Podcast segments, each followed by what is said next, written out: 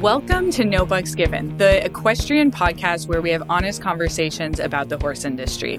Whether it's breaking down the science behind common myths and debunking them, or tackling a hard social topic about the horse industry, we get to the bottom of what matters most how to best advocate and care for our horses, who we love so much.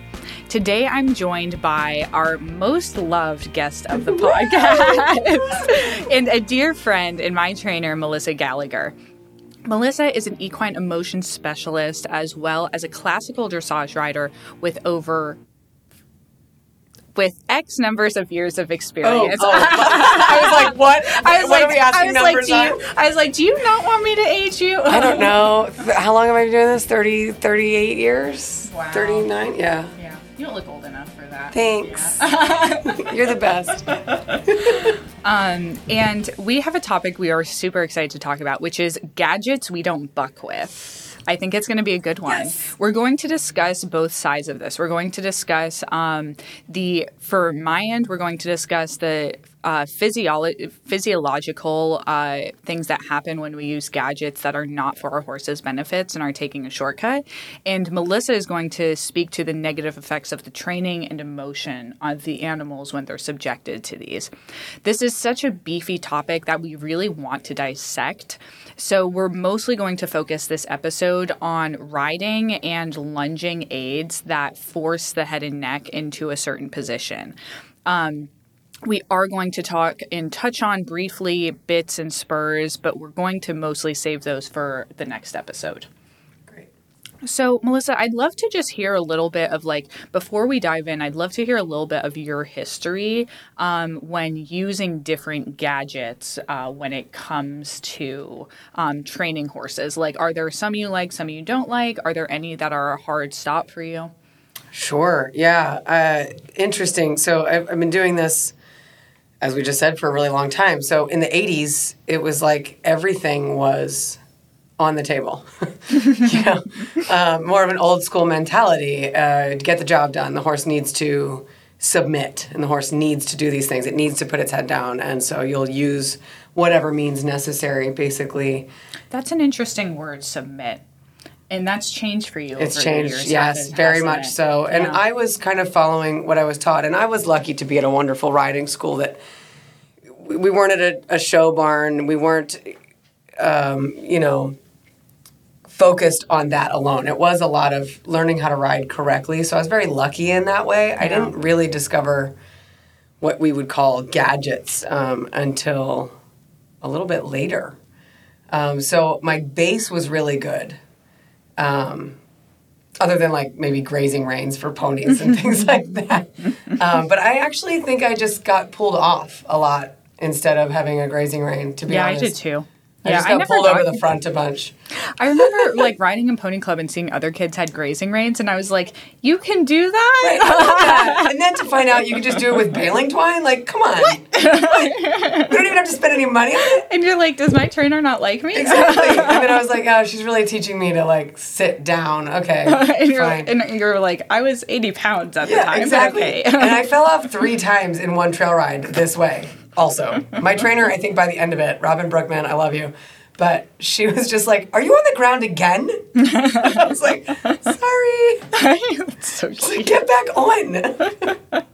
so then, but by the time I got into like later in high school and in college, and I was really into eventing and show jumping, um, it was a lot of uh, draw reins, um, big bits, and a like a lunging system. Yeah. A lunging pulley system. Pulley system. That may or may not ride with Pessoa system.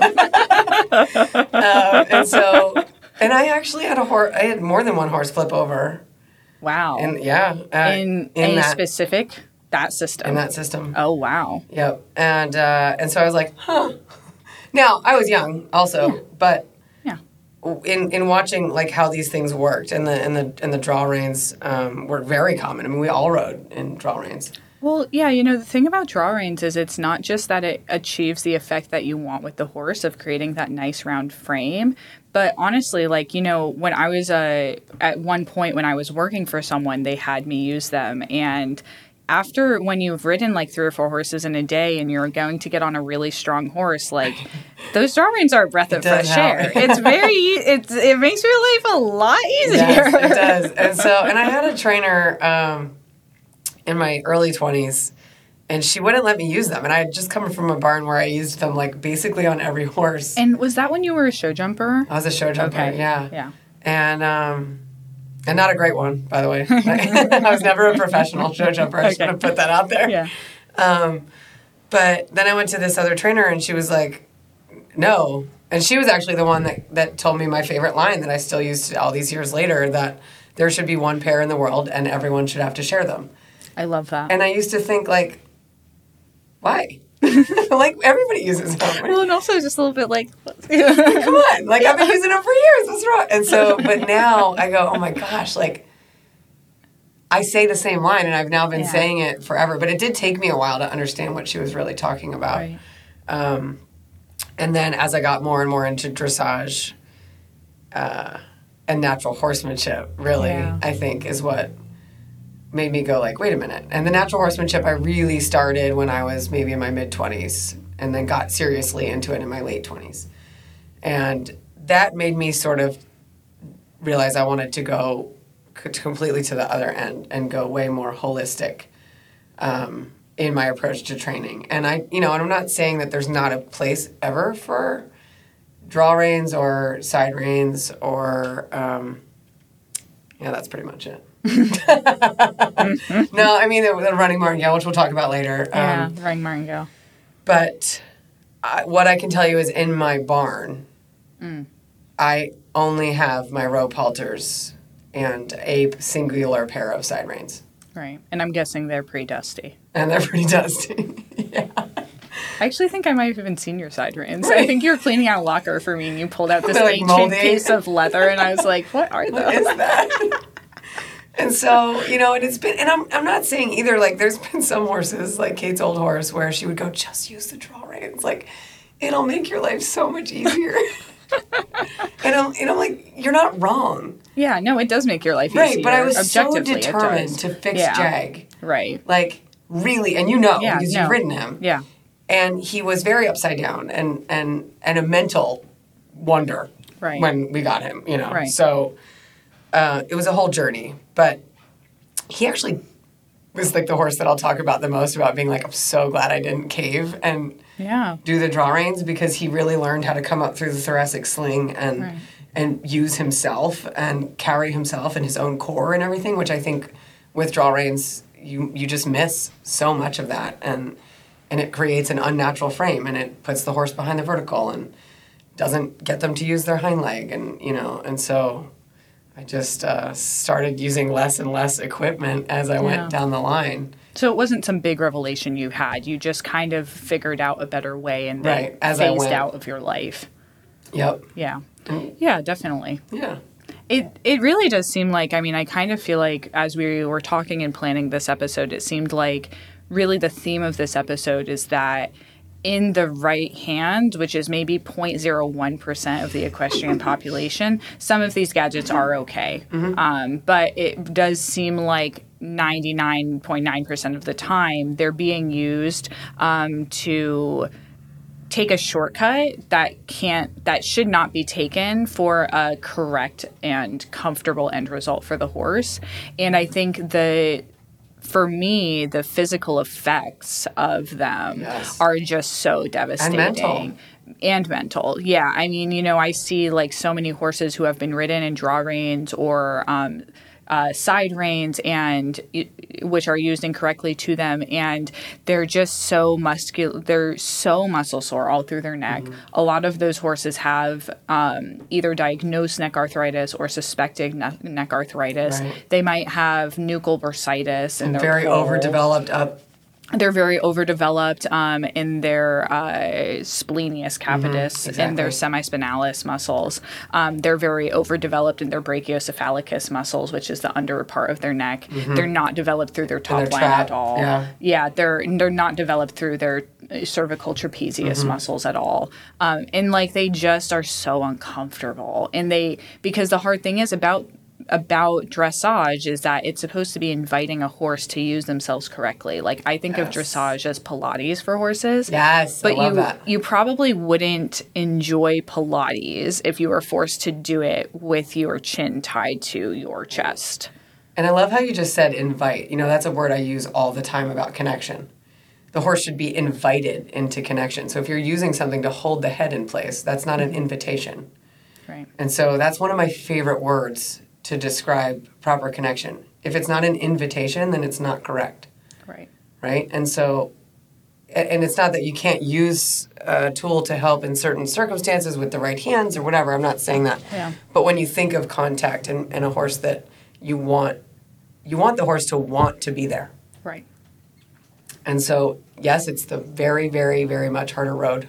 It's so hard. It's yeah. so hard. Yeah. but if you um, like self torture, like right. I do, Well, if, and my and, and well, and if you if you care, I mean, I think what it comes down to is if you actually care to do dressage the way that it's meant to, and what the essence of dressage is, which Yes. is training. The word dressage in French means to train. Yes. And to train um, and to do dressage, in my opinion, is to fall in love with the process. yes, it's all about the journey, right? It is all about the journey. So why would you take a shortcut um, and hurt your horse? Right. When it's supposed to be about your journey and your partnership. I think so them. many, you know, um, so many times it's pressures or goals or competitions or you know, there's so many factors, and and I think like, and we talked about this in the empathy episode too, but like, it's okay. Take the time. Yeah, take the time. Take the time to show your horse and yourself Yeah. you know and i tell something i tell all my students i was really hard on one of my favorite students recently. And um, and then he came today and it was like totally different. And that was like three weeks ago. And i was so proud of him. And i just kept Yeah. praising him because i i was pretty tough on him you know Yeah. about the connection a few weeks ago. And and then i said like i'm not being and me being tough is like you know i'm nice Yeah. about it. But i always make sure to tell people it's nothing that i haven't gone through myself. Exactly. Yeah, me and you have both used side reins and draw Right, I've reins. and- used and all of these We're not proud of it, right? Right. Like we have used, we've been in those shoes Yes. of like that. This is my fourth or fifth horse of the day, Right. or this is a very strong horse, and I don't know a better way. But I would implore anyone who's in that position now to look to where their horse is physically and mentally before using a gadget, because I can basically guarantee that any horse that you're putting a gadget on to fix a problem, um, they probably have like a pretty severe amount of neck pain that's Mm-hmm. causing them to not want to drop and um, soften their head and neck. Right. Because horses' necks are extremely mobile. Yes. And they should naturally be quite soft. And either there's an anxiety that they have that someone like a Melissa could address, or, you know, you at home could address with the right help, or there is a physical issue that needs to be addressed. Mm-hmm. I mean, I remember that horse that I used draw reins on um, who also, you know, got lunged in very tight side reins.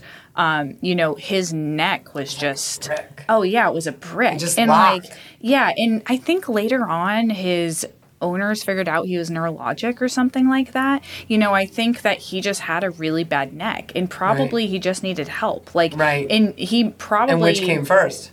Yeah. We no, and that's also very possible. You You know? know? I think I that's a very good point. You know, I think it's I do agree with you. I think that a lot of horses with neck issues to begin with, Mm-hmm. which is incredibly common, just like people, you know, how many of us listening to this right now have had neck pain. Right. Like I have neck pain like every day. well, and it's because there's a bowling ball attached to Right. a very delicate structure. And at least humans have it vertically stacked, right? So that the load is kind of Right. being Horses are horses are out. So a huge amount of um, support for the neck relies on either the nuchal ligament um, or the musculature.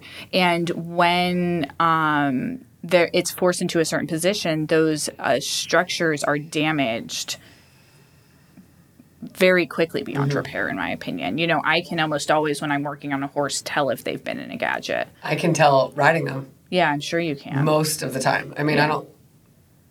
If Yeah. it's been used sparingly and maybe Yeah, by maybe someone who knows what they're doing, maybe Right. not because it hasn't had the time to I can usually get on issue. a horse and say, "Oh, this was trained in draw reins," or "This has been in draw reins a lot," because Yeah. you can feel it. right. So, I mean, that alone says you can tell as a body professional, Right. but you know, I just messed it Yeah. up. no, you're good. Body professional. Body professional. You're the body professional. And then I can feel it as a trainer. It's like then already that's saying a lot yeah. about what these um, devices do to the horse's musculature physically, Yeah. and then there's the whole mental side Yeah. um, that goes along with it too. Yeah, yeah, absolutely. And so I want to just like zoom out a little bit and just quickly discuss. You know, I think most people um, listening to this are pretty familiar with what we're talking about, but I just want to like quickly touch on what everything is. Sure. So side reins are um, generally used when lunging, but some people actually do use them under saddle. I've seen that. Oh, you haven't seen that? I have not seen that. Are you serious? Oh, I'll tell you who is in our area who uses Oh, them. Under It's a lot of people. Is it? Oh yeah. Oh, well, because well, and no, it's because While riding? Okay. for their I'm beginner lessons. I'm shocked. I'm shocked. For their beginner lessons, because their beginners can't hold the draw reins. Right. The draw reins? You just went from. Okay, stop. So they go from the draw rein, they go to the side reins, and they go. And then they go to the draw reins, and then they never learn how to connect a horse. Okay. Just. It's fine. Carry on. Um, so side reins. So basically, typically, they're what they're supposed to be used for is on a surcingle when you're lunging Yes. a horse, and basically they're a piece of leather. They may or may not have like a, elastic donut, donut, yeah. or a piece of elastic. Rubber, yeah. Um, and it clips from the surcingle, which is fixed on the horse's body, and it clips to the horse's bit. And basically, it helps to um, like fix a horse in a certain position. Now, side reins don't have nearly side reins have a more direct leverage, um, like a almost like they're a little bit more like a snaffle. Like they have like a more direct leverage on a horse's head and neck if they aren't overly tightened. They're supposed to simulate the rider's hands, right? Right. They're supposed to be like more fixed. If they're elastic, they have a little bit of give, and you're supposed to not tighten them too much. They're just supposed to encourage your horse to have a lower head and neck carriage as they lunge and encourage them to lower their head and neck, put a little bit more weight on their hind end, engage their thoracic sling. That's the idea behind Right. them. It, the the thing is that that's very rarely what actually happens. Most people very overly tighten them, even when they don't think that they are. Right. Um, I actually have some interesting research on side reins because I do think that a lot of more skeptical equestrians, and I used to be this way, kind of look at like either you're an experienced equestrian who's been in the world and uses these gadgets, or you're a horse advocate who has no idea what the real horse world is like. I mean, I think that there are some people of that opinion. So I wanted to kind of dissect like a little bit less biased um, information to kind of maybe speak to that for people. So the first piece of research I found, and basically I scrubbed the internet for any research I could find on any gadgets when it comes to riding or lunging that tie horses' heads and necks down. And this is all the research I found that Okay. I'm going to present in this episode, which is not a lot. So the first one I found, this is the only positive one. Um, it concluded. Oh wait, sorry. I'm going to restart that. So this one is on side reins. This was a very interesting um, article that basically took a big survey of horse owners and tested their knowledge on side reins and asked them how they use side reins. So it was self-reported. So that within itself, like it's great that they did this research, but that within itself is a little bit biased because it's not like they took a big group of horse owners and went and watched them lunge. Right. This was like them, the horse owners filling out an online survey saying what they do and don't do, which I'm assuming is not nearly as honest as it could be. Right. But even with that, there was some very interesting things that came out in this study. So this is, and we will link it in the show notes, evaluating horse owner expertise and professional use of auxiliary reins, which is side reins, during horse riding. And it's um, Heidrun Gehlen et al. Um, and this is a 2021 study During riding. Or during lunging. during lunging. Oh, during horse riding? It said horse riding. It might be wrong. Yeah. Okay. So we're assuming that it's that's a little bit of a Language we're, barrier. we're assuming that that's a little bit um, of language ba- barrier, and so here's basically like the um, the end like results of the study. Um, side reins are often criticized if they're used incorrectly, which can harm the horse by causing overwork, accidents, and injuries. Most participants of our study felt that they used the reins responsibly. However, to our mind, there is still a need for clarification and a lack of information among the horse owners regarding the pros and cons of using side reins, as well as the effects of the different reins used, because basically they presented the people with a panel of different kinds of like tie downs that we'll, we'll discuss all of them in this podcast. Um, half of the participants did not change their range during the entire training session. We can discuss a little bit why that's problematic. Some participants adjusted their horse too tightly and did not change anything despite their related breathing problems. My question is how they got people to admit that. That's wild right. to me. Further research is needed to explore strategies to educate horse owners slash trainers, improve their knowledge about riding aids, and by associate by association improve equine well-being. And this is my favorite part of uh, this this is a direct quote from the study. Educating horse owners riders and trainers by promoting scientific information and research results is essential to promoting equine well-being. Excellent. Excellent. Yay. we love that. Um, so that was super interesting. Oh and another quote from this study um, regardless of qualification level. So that means trained or untrained, like trainers or amateurs. Okay. Unintentional neglect due to owner or rider ignorance and inflated confidence in their equine related knowledge, which is the Dunning Kruger effect, could result in people utilizing equine training aids inappropriately and unintentionally compromising their horse's welfare and performance. The goal must always to be to use side reins for only a short time in a problem oriented way in the training and correction of horses in order to make these reins super superfluous. Love that. Mm-hmm. And this knowledge must become an integral part of riding training. So I really love that. I love that scientists sat and basically were like, how can we um, advocate for the horses in a way that actually uses science, not just basically being yeah. like, stop doing it. Right. And basically, they Here's found, what. yeah, even in a self reported study, that people were restricting their horses to the point that the horses couldn't breathe. And they were willing to, they just. They're willing to admit that. That's really crazy that to me. That is crazy. Yeah, I would love to hear. I mean, so this will be linked in the show notes for anyone who wants to read it and kind of dive into the research was, more. What's the effect? What was that name? Dunning Kruger effect. So basically, the Dunning Kruger effect is like a bell curve. Okay. So, in on one axis, it's how much you think you know, and the other oh, axis oh, is how, what you actually now. know. Yeah, and basically, okay. there's a bell curve where like you're at the highest point where you think you know a lot and you don't. so, but does anyone like wow because in horses you should just always feel like you don't know anything no i do think i no but i think that they're uh, what i see and i'm not trying to criticize like any one person here because it's not like I don't think it's intentional on anyone's part, but I, what I see is people who are in the same barn for a very long time, and they think that that's the only thing in the horse world, right.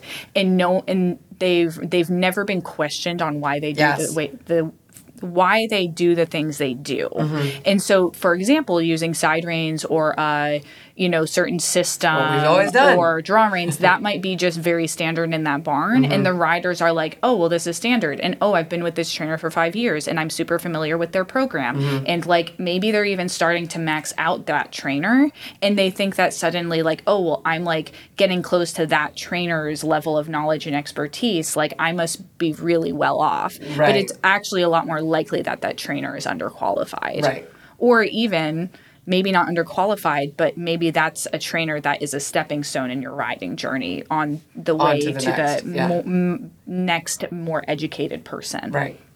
So, yeah, you know, I thought that that was interesting because, you know, the part in the study, and I don't know who these scientists are who made this. I don't know what they're basing, you know, kind of like side reins should only be used in a very specific problem issue like I can I think I agree. I think most people listening to this should just not use side reins because mm-hmm. I actually think lunging is a very specific still j- skill, not even long lining, which is lunging like itself. very like long lining oh. is a whole nother thing oh that gosh. is extremely hard. Yes. But just lunging is a very specific skill. correctly, absolutely. Yeah, that most people don't have. Most people because it has to yeah. be balanced and you have to be driving the parts in the right place and you have to be activating you have to have the balance there like there's so much to simple lunging that people don't and body on. language. Oh like my I gosh, the see body language is people huge. I see people either getting frustrated with their horse for going really slowly because they have totally passive body language and are looking away from their horse Mm-hmm. and like not focusing or I see people upset that their horse is behaving badly because they like took their horse out of a field it's a cold day they clip the lunge line on the horse and they like shoot Chase the horse they chase it off and the horse goes bucking they're like bah, bah, bah, bah, and then they yank it Yeah, and I'm like and I'm like what did you think was gonna It happen It should be a dance, just like riding. exactly riding It's a lunging communication. lunging is basically riding with like way less tools is how I think of Absolutely. it. I And- want. Sorry. no no no no you're fine. I want my horses in a just in a plain rope halter with nothing on them, looking like they're in a Prix St. Georges test. Okay. If they're able to, you know, if they're at Yeah, that level. awesome. But my FEI horses should be round and using Round and themselves soft, yeah. and soft and all the muscles and not leaning on the rope. Right. Because if they're leaning on the rope, they're not balancing. Right. Exactly. So it should be like this really lovely Self carriage. self-carrying, soft, balanced work. Right. And that takes time. I'm not saying like you're going to pull your. This is actually one of the tells that I do when I get uh, uh, horses that have some training. When I get them in, Yeah. the first thing I, before I get on any horse, I groundwork them. But that's going to tell me a lot about where their self carriage is. If they can't balance on a lunge circle, Mm-hmm. they're falling in, the head's going out, the shoulders falling in. That's that's indicating I need to know that. problem to me. I mean, Oh, like sure, of course. That is immediately to me the first thing I think is like there is. I mean, if a horse is that bad balance wise, and you have done like they've been in some level of exercise, I'm very worried about like a suspensory or something. Like So I'm going to tell you that that's 100% of the horses I get in. I'm not kidding. yeah, and I mean, I guess that honestly It takes raises, time to teach yeah. them that the balance that they should Yeah. have to carry that, Okay. Right? And I'm not saying Yeah. that that's like every horse that comes in my barn is poorly trained. That's not what I'm saying at all. But they haven't been taught in that manner uh, on a lunge circle to hold their own balance Right. and carry it. right. What I can say is that a lot of it does transfer into uh, under saddle work as well. Yeah. No, I, I I do see like sometimes horses coming from trainers who are almost like too like too good is the wrong word because it's not a positive thing, but like they've helped the horse so much and they've gotten the horse so reliant on them. Yes. And first of all, that isn't going to translate well to probably their amateur owner who's a little bit less skilled. And second Right. of all, you're not actually doing the horse any favors by making them so reliant on you and your aids. Right. Like you should be able to do your dressage test with like a, a very soft rein and Yeah. very little aids. Like it should be light. It should feel easy should and feel light, and yeah. be fun too. Like it shouldn't be work. especially if you have to ride eight a day or something. You know, Yeah. like when, sometimes when I go try a bunch of horses, I'm like, oh my gosh, that was exhausting because I just had to like manhandle all these horses around a ring, and I go, ugh, Yeah, it doesn't feel good. it doesn't feel good. Doesn't I feel want it good. to feel like just this really nice conversation, like we have. Right. That's what I want it to feel like when I'm riding. Is like these little tweaks, you know, and just little communications of my seat and like a little shift of my weight to make a huge difference. Yeah.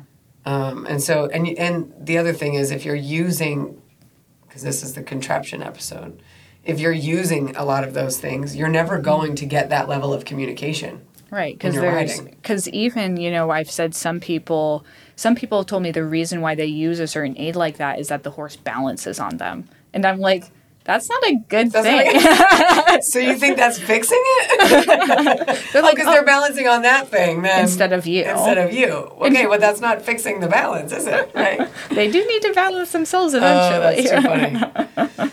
So I wanted to touch on this article that was just, I mean, first of all, to me, very funny to read because it was incredibly sassy. I, I. I, I love, love it. it. I love a sassy, snarky moment um, when it comes to promoting equine welfare. Um, but also, I mean, this this man, Jean Luc Cornille, he it, the article is called "Reasons Why We Do Not Use Side Reins," and I will link it in the show notes. Everyone listening to this should absolutely go and read the entire article. I wish I could just read it start to finish in this podcast episode, but I just wanted to pull a few. Um, a few different quotes and you and I discuss it. I want Sure. to get your thoughts on them. So Melissa has an, heard this yet. So he starts out with the article, which is why we do not use side reins, and he is a classical dressage rider. Whatever his body angle, a chicken controls balance by maintaining his head and neck perfectly vertical. Hence, stabilizing the horse head and neck with side reins is a chicken theory. The horse instead controls balance moving his head and neck, which, so, you know, from my background as a biomechanics, uh, having biomechanics knowledge, it's so true. You know, horses, their neck is essentially a pendulum that's attaching their tr- that's attaching their head, which is incredibly heavy, around 45 pounds, to their trunk. And so this neck is this giant pendulum that has to swing and oscillate to absorb the concussion of a huge amount of movement. Mm-hmm. And when you in, introduce a tie down or any sort of fixed object to that head and neck, that restricts movement and also hurts the sh- very delicate structures of the neck. The next, the next quote, yeah, I, I love the sass. the problem with all of these restrictive systems, side reins, draw reins, chambon, Gogue, etc., is that they theorize a reaction in omitting a fundamental fact. A horse does not work a muscle in balance reflex contraction, or morphological flaw. For those of you who don't know what that means, that could also be translated into conformational flaw, but instead protects it. So basically, what he's saying is a horse is not going to sit there and think, oh, my top line is weak, I need to exercise it. They're going to say, "Oh, my top line is weak. I do not want to do that." I don't want to exercise. It. And they it. are just going to fight that fixed yes. thing, like a draw rein, that much harder. So good. Hundred percent. That's really good quote. I love that. Next up, it is understandable. This is this is the sass right here, and it gets even more sassy. It is understandable that marketing strategies theorize effects that may sell their products. It is the rider's duty to differentiate marketing strategy and reality. There are, for instance, 21 pairs of muscles that move the horse head. Hence, there are at least 21 reasons why the horse reaction might not be the one promised by the advertising. The horse can adapt to the restriction of the side reins, bending the neck, twisting the neck, lowering the trunk between the shoulder blades, bending or twisting the thoracic spine, arching the thoracic vertebrae, and so on. Side reins proponents will tell you that this is because the side reins are not properly adjusted. Truly, this is a preposterous form of denial. Such denial was easy to defend when knowledge of the equine physiology was in its infancy. With today's knowledge, a much better analysis of the horse's reaction can be made. Here are the reasons why we do not use side reins. So good. So good. So good. Do you want me to keep going? Do you have any thoughts to add? Uh, no, I just want you to keep going. you have this. to read the whole article. I mean, and just, I really dove into this guy's website and I was like, it's so fascinating. He also has books on Kindle that I, I like downloaded and I'm going to read as well. Um, one can easily conceive that any system restricting or modifying the normal cycle of the head and neck movements is going to modify limb kinematics and the vertebral column mechanism. The horse's adaptation can be beneficial but also damaging. It is true that some good horses are capable of sustaining suspension cadence around neck and round back while working with side reins, but these horses are the exception and truly do not need side reins. Bob Hope joked one day a bank is an institution that loans you money if you can prove you don't need it. The same can be said with side reins. If a horse can adapt to the restriction of the side reins and remain functional, the horse does not need side reins. That's really good and so true. That really made me think of you in the way that, like, you, like, make your horses so like self-collected. Like i can't and also i do think that a lot of people listening to this might say well like oh well when i lunge my horse they put their head straight up in the air and run around in a circle and i would rather attach a loose side rein to encourage them not to do that. But if they're running around with their head straight up in a circle that is an indication of you've got work to do that to me that like i'm actually like leaning more towards that's something that you would need to address right. emotional and partnership wise. So Do you like, have any thoughts on that? Absolutely. So I've gotten a lot of horses in that, and one was even uh, in Florida just this earlier this year, and he would just run on the lunge line. Mm-hmm. And I had my long rope and the rope halter, and he would just throw his head straight up in the air and and kind of run, and he would almost, you know, oh my gosh, he's gonna like fall out behind. Whoa, yeah. dude. And I just said the other day, I think I have a video of that, not like of the really bad day because I was trying to video it myself. but I think I do have one when I had a camera on me that wasn't like really bad, but now we're not even we're what seven months, and I also was without him for a month when we came up, and then he got sent up to me, and he's Came now up from Wellington. Oh, from Wellington, Melissa sorry. splits her time in Wellington in Pennsylvania. and now he's like round and through and walk track canters like he's a vaulting horse That's awesome. on the rope halter in seven months, like six months maybe of you- working on it. I don't know if this is possible, but can you give me a like taste of like what you worked on to get there? Yeah, so Okay. I do. Um, we're gonna do a course about it too because it's so Please helpful, and anybody can learn this. It's Yeah. not like I've got some I- I've- magical gift. No, I've always said like I would do a course on lunging because it's so needed, but like I don't feel qualified. Like I don't feel like I'm the person to teach it, but I do think that like way more people need to learn how to do It'd it. be really fun if you talked about the body, Yeah. while I talked about the, how to. Yeah, Yeah, that would be cool because I would love to speak to lunging over poles, especially, you know, because I do think like I know a lot of people who use certain systems um, and do like lunging for back rehabilitation because there is a lot of benefit to Mm-hmm. Sure.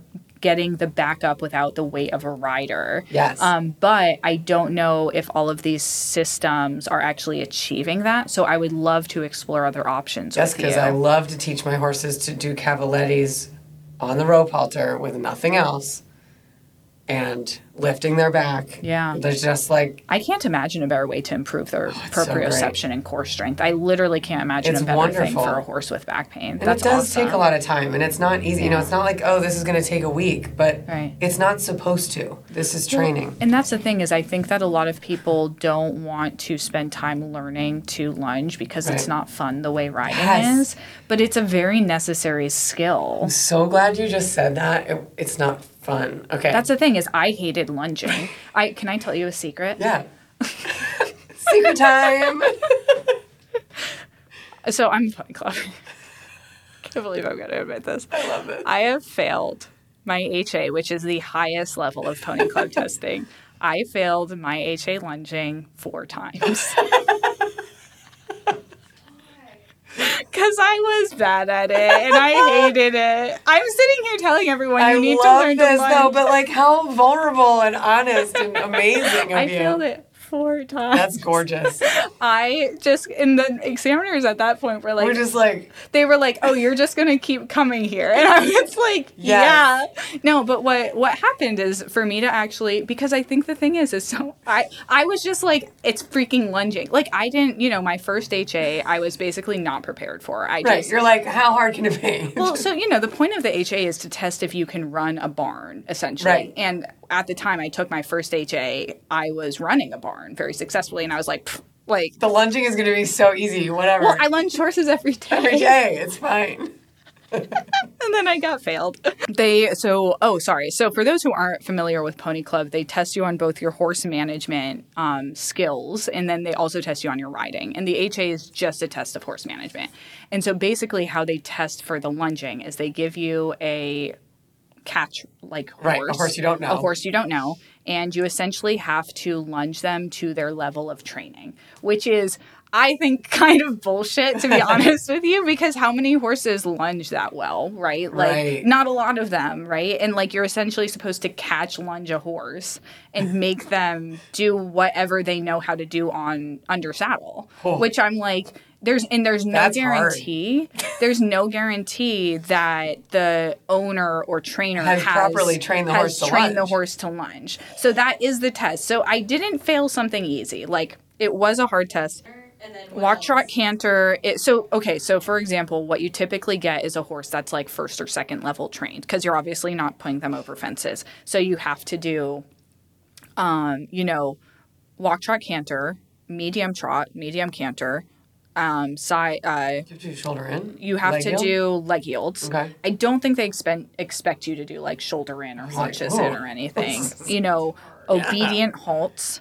Um, I the first time the one I failed, I had a very spoiled pony, and she just like had my number and was like, like, oh. nope. And I was just like. And I looked at the examiners and they looked at me and they're like, You're failed. And I was like, That okay, doesn't Thank seem you. totally fair to me, but fair enough. Like, you know, that's Pony Club baby. Right. Um and character building. it's character building. uh, and they were like, you know, I will never forget this. They were like, you, that like all the examiners sat me down. They were like, you're one of the most educated, lovely candidates we've ever met, and we have no doubt you'll do it. You'll pass it. Not today. and then I went to the next one, and I, and I.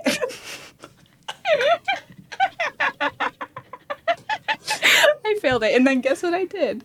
I failed it two more times. And then you, and then you passed it. And The- then, the and then fifth I time. passed The it. fifth time and then I was the passed. charm. fifth time was the charm. You know what? Maybe it was the fourth time actually. I think it might have been the fourth time because the second time I failed it was actually at your barn before I met you. Oh, you're Back when. I was like twenty. Yeah. Oh my gosh. I lunged a chestnut. I don't know if you remember him at all. Was he? in- Was he like in my? I think barn? he was yours. Probably. Yeah. he was one of yours. He was he was naughty, but also I didn't know how to lunge. It It's wasn't Jag. I don't think so. I don't know. Oh my god! Wouldn't that be funny if it was? Yeah, he was apparently competing like s- first or second level at the time. That would have been Jag then. oh my gosh! How funny would that be? No, and they failed me so fast when I lunged yeah, because he was terrible. at lunch. Why did you give him to me? I, well, I wasn't part of it. They were just using my facility. Well, but I got a horse, but you just gave them that horse. What the hell? She just said, "Can we use a horse for barn management stuff?" And I was like, "Sure, he's great." They didn't tell you that you were No. going to lunge him? Well, no, because that's the thing is he kept fucking taking off, and they were they kept taking off. This is so funny. I was like, I was like, oh, you, like, work cried- around him? No, He's no, no. You were just to be clear, you were the, one of the villains in that story to me, because I was like, I was twenty. I was retaking this. Listen, we still test. don't know if that's the truth. All right, I don't know. we We're were retaking speculating. this test, I like and they were no, no, no, no, no. They we were retaking the test, and the examiners like were like, no, this is the trainer said that this is a good horse to lunge. And you need to figure out lunging it. And he like took off. He bucked. He like, and I was just like, Okay, well, if they needed a lunging horse, I would not have given them Jag at that point. So, so do you that think could it's not just a have been right. miscommunication, or do you think it was a different horse? Because it was a big chestnut, or like gelding. There's no way it was Jag if they asked for a lunging horse. Okay. At that time. okay. Now, Now, Jag is a great lunging horse, but at the time, I wouldn't have done that to anyone. Okay. Maybe it wasn't Jag. So I don't it know. was someone else. I know, but yeah, we'll have to don't figure know. it out. Yeah. Now I'm intrigued. Anyways, um, so Thank you for sharing that really delicate, painful memory of yours. every time I go to a pony club thing, they're like, um, you know, we have a bunch of kids and they're going to go do their HA. Like, do you have any advice for them? And I'm like, Don't do it. Please, ac- well, and I'm like, please actually study. And they're like, what? And I was like, and I was like, I didn't study. I thought I would pass. I was wrong. I was wrong, and I was managing a barn. and, and I was managing a barn, and I thought very highly of myself. I thought it would work out. It did not work out. Four times. okay, I didn't. Three, so three. what happened is, so I failed entirely. I went and Entirely. retook because you can fail a part of the test. Failing is the best way to learn. Just saying. that is so true. So I re so I failed the entire test and I wasn't allowed to just retake a part of it. I went the back. whole thing again. I had to do and this this is a 3-day test. It sucks. It Oh, is Maija. all- really hard. So I failed the entire thing. I went to I decided to retake it. I drove to like North Carolina, I think.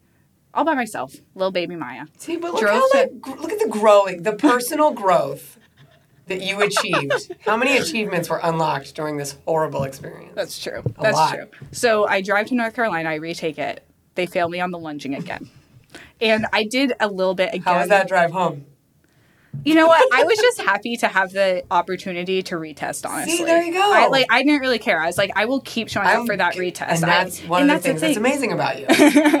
You're like, I'm not giving up, so I'll see you guys in. No, and I was super real with them. Like I was like, I will be back. I love that, though. Like, I And love that. And the examiners knew me, and they're like, we know. We know. and they're We'll- like, we'll we're see you in a tired of couple seeing you. And so we scheduled the retest at your barn, the lunging, um, and I failed again. And I was like, I'm, I was like, this might be the time that I get. I was just give up. and because it was like cold and rainy, and it was like January or something What like year that. And I was, it was a while ago. I mean, it was at least.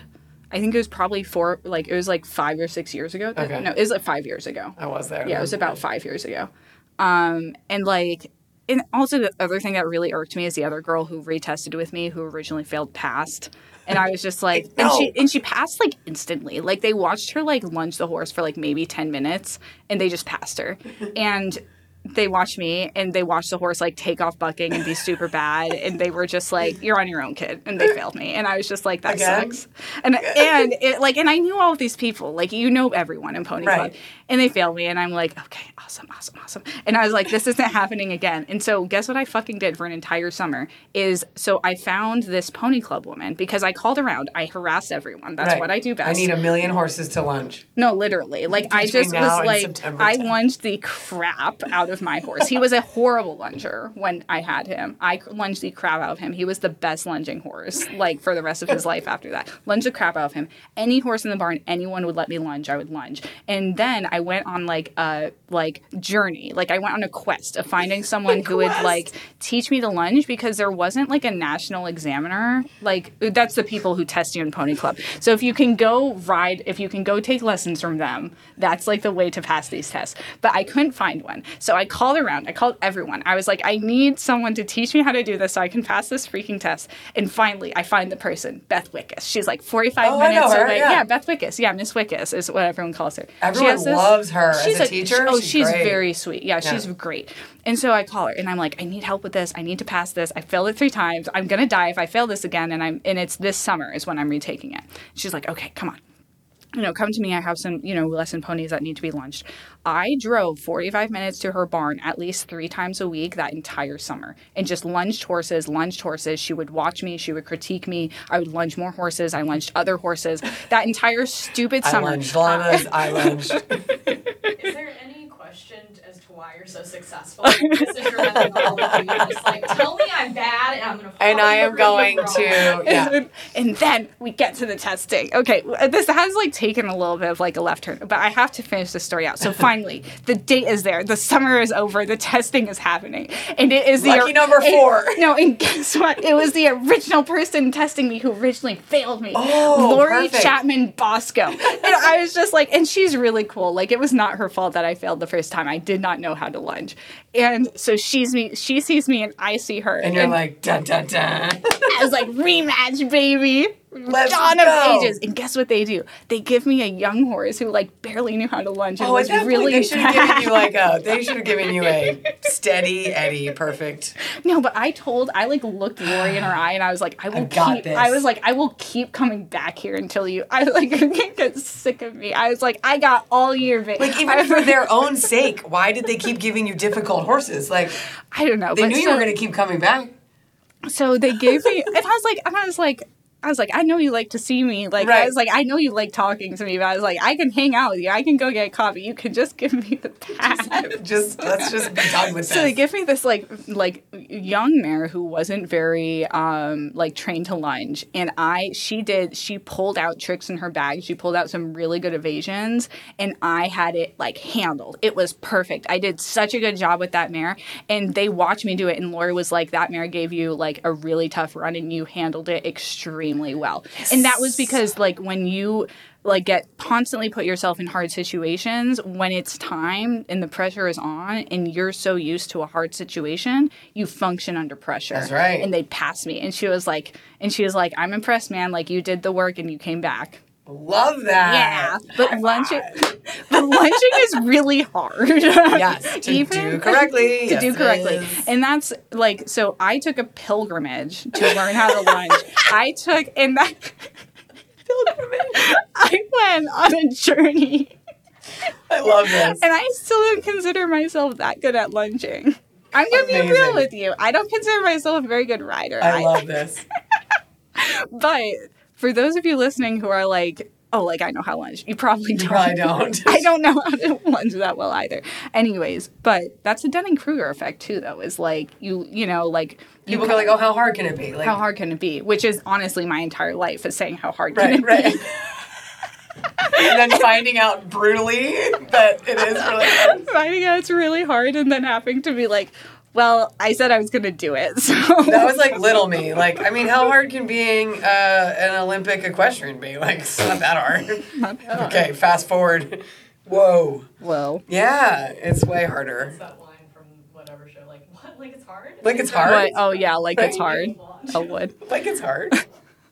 Okay, so to, to get back to I'm just glad it was you and not me this time that went on the tangent. You both do this. That's great. I know.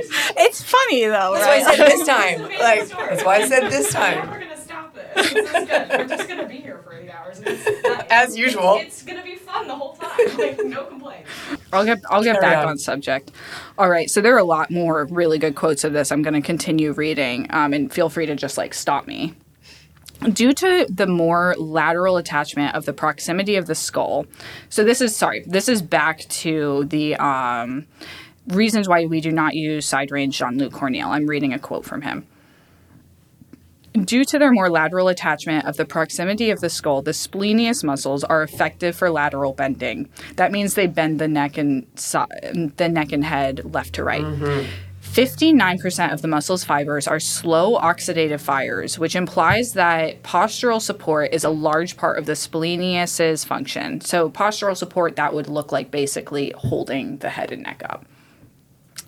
These two peculiarities explain that quite often horses strongly developed one side of the splenius as an adaptation to the side reins. So that's a, that's looking at like an overly developed horse in the upper portion of their Yes. neck. And me and Melissa can take pictures of that and point that out um, on social media so you guys can see that. A horse dealing with a natural imbalance between left and right splenius will likely react to the side reins, aggravating the already existing muscular imbalance. The same protective reflex mechanism can, of course, involve one or both semispinalis capitis, creating torsion of the neck. So I love that from like my perspective. It just really goes to show and he just outlines it in a really nice way exactly how like side reins can aggravate a muscular imbalance. Do you have a dressage whip here? I might actually in that. I think I have a can, lunge um, whip. I can actually demonstrate it Okay. Using a whip. Do you want me to grab it? So if you would like to have a, a really nice top line in your horse from the wither all the way to the ear, now of course top line goes back to the tail, but this demonstration is um, just for this part. You would have an arc similar to this, where all the muscles are in proper balance of the neck, right? If it is not, and that can come from um, improper connection or uh, side reins, you will get an effect that is more like this. So there's a dip in front of the wither, and there's an overdevelopment of the splenius muscle right there. Yeah. And so this is a just a good visual demonstration for how you when you're looking at your horse in photos or you know and I want to see this when I look at conformational photos of my horses as well where the muscles are and where are they soft standing there um, or do we have some of this going on and you're not going to have soft muscles if you've got this development do you agree with that Yeah, I agree. and so this yeah so it's like it's cool right Yeah, no, I really like that. like That's a great visual tool. That is. That's very good. Yeah, that's excellent. Um so and now here is where we get into, you know, because I think so far we've really discussed like all these mechanisms are bad for the horse physically and mentally. But I think what a lot of people might not realize is how bad they are and like and just like a waste of time they are in a way training wise. You know, it might feel like especially side reins are like a shortcut and they make your life easier. Um, but this next quote from Jean-Luc Cornille goes into why actually um, they're not an effective training aid. At the lunge, one can change the cadence or the size of the circle, but guiding the horse's brain towards the most appropriate body coordination demands a conversation that only riding the horse or working in hand the way we profess at the science of motion can achieve. The horse's first reaction is actual is always protecting his actual body state. If the horse errors are analyzed intelligently, the horse errors informed the rider of the horse's actual body state, and the horse and the rider can judge and provide appropriated insights. So, for example, if a horse is hollow to the right and you can feel that under saddle, it's very easy to feel that under saddle. It's very easy to apply the outside aid and to ask them to round through their back again. If at if at the contrary, the horse's errors are judges in respect of the side rein's theoretical effects, the horse will only figure a compromise, protecting his fundamental muscle and balance morphological flaw, memory, or other issue. There's a superficial way to look at it, and at this level, the side reins can please one. Once the athletic performance is analyzed for what it truly is an athletic performance, the side reins are not preparing the horse's physique for the effort. So basically, what that means to me, like, you know, not only is like not only are like a lot of these aids that we're using on the lunge like actually hurting them mm-hmm. it's not addressing the issues that we can much more easily address riding or in hand It's not an effective use of your time Yeah. with your horse. You know, people think of it like you said as a shortcut. Um, oh, it's going to get me to point B, but it's really it's really not. yeah like you hear people say like oh well i'm going to attach the side reins and lunge them so they can fight the side reins Right? Yeah, you heard that. Yeah, I've heard that a yeah, Yeah. I'd rather them fight that than me than me. but then they're just sitting there getting stronger because they're fighting it harder And they're developing. and they're developing an underneck. Yeah. And if there's an imbalance, they're aggravating the imbalance. They're also creating a lot of TMJ issues, oh and you know, the TMJ a- a issues whole- are crazy. If you've if you have a horse that has been very aggressively used in side reins or draw reins or anything that fixes Guaranteed they them, have it. They get are most guaranteed they have TMJ pain. So please check out the TMJ masterclass. Shameless plug, in which I in which I teach you how to massage your And horse's most, even just a lot of competitive horses, even that aren't being used in, in sort of devices or contraptions extra to the saddle Right. and bridle, they still have TMJ, you know, yeah. tightness. Tightness, yeah. I think,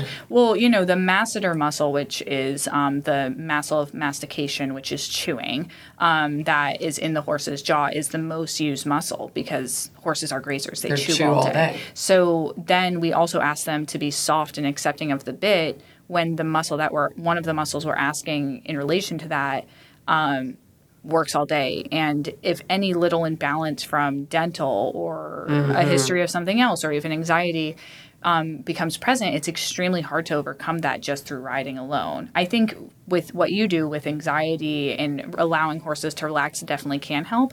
But I do think that there's such a like physical block in the TMJ Yes, a lot of times. most horses. And you know what I do with each horse before the bridle goes You have on. them stretch. Also, yeah. yeah, which is so cool. We should definitely do a video on Yeah, you showing that. that. Yeah, that. And they learn they learn it from each other. They learn it easily from us, and we know that it feels good to them, and they enjoy doing it. So of course we want to encourage that, and it just makes them that much more relaxed going into their work. And what a better way to start your workday. Awesome, awesome. That'll be a teaser. We'll have to That'd we'll have cool. to do that. So you all stay tuned.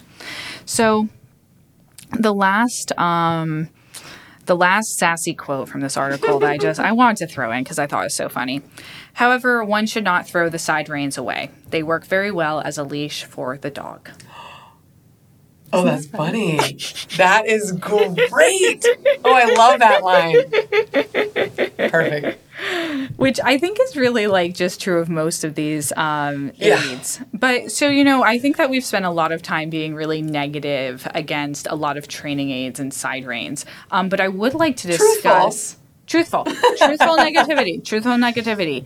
Um, but I want to discuss the things that we actually like to use. Super. Um, and I have research on that as well. You know, my favorite. Mm-hmm. Um, okay. So, gadgets we do buck with. All right.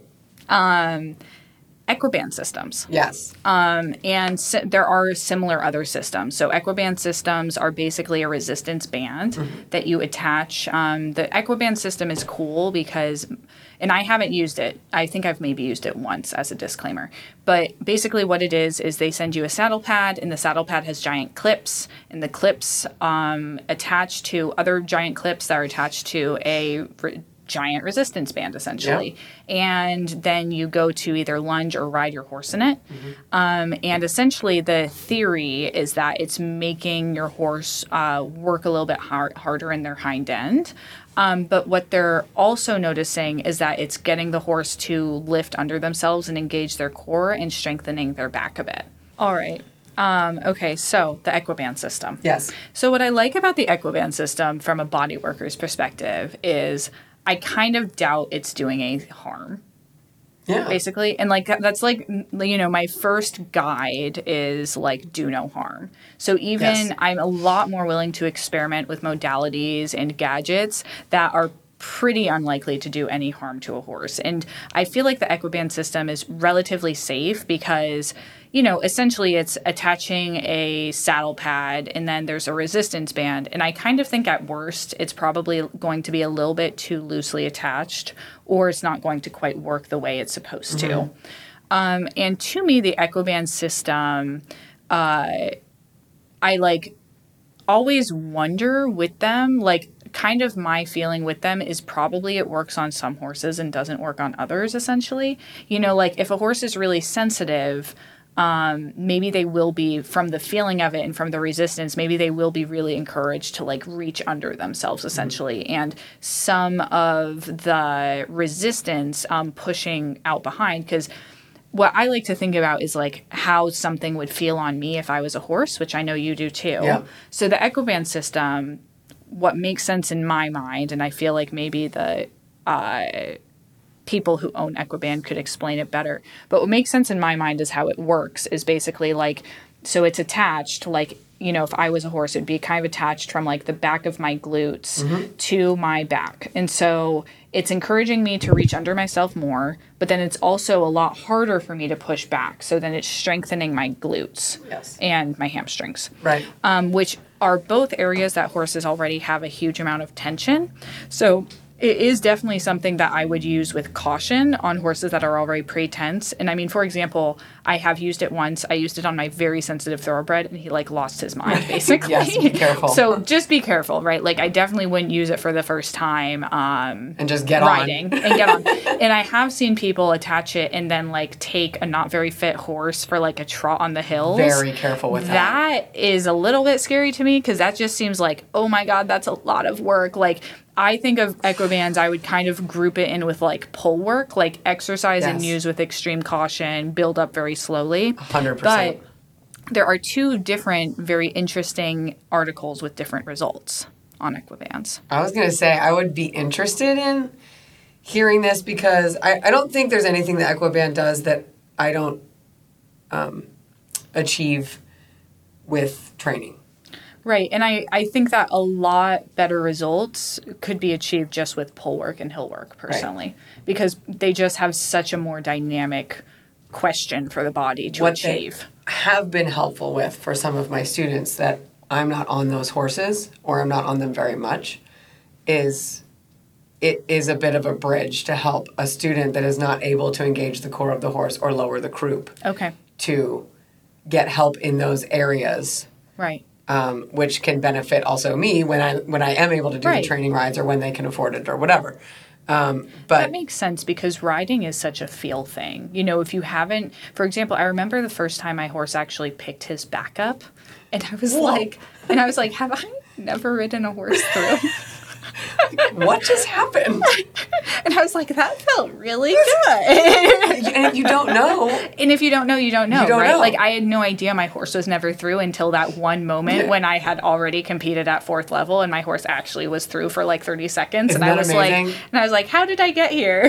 How did I get all this way and I never actually had my horses back up? That is a huge point, which is a, Right. a podcast in and of itself. oh yeah, no, it's really hard. I mean, I'd love to have like a, another podcast with you about the trick training of Right. various disciplines. Um, but so here are the two different studies This because because you know I love like a cynical moment. You know, you know I am. My I mean, my parents are both scientists and they are very suspicious of like literally anything. Right. Um, and so I am also suspicious of literally anything. And so I love to look at the research. But so this first Equiband system research study um, basically came back with the results um, and the conclusion that preliminary results suggest that the Equiband system made, may aid dynamic stabilization of the vertebral column.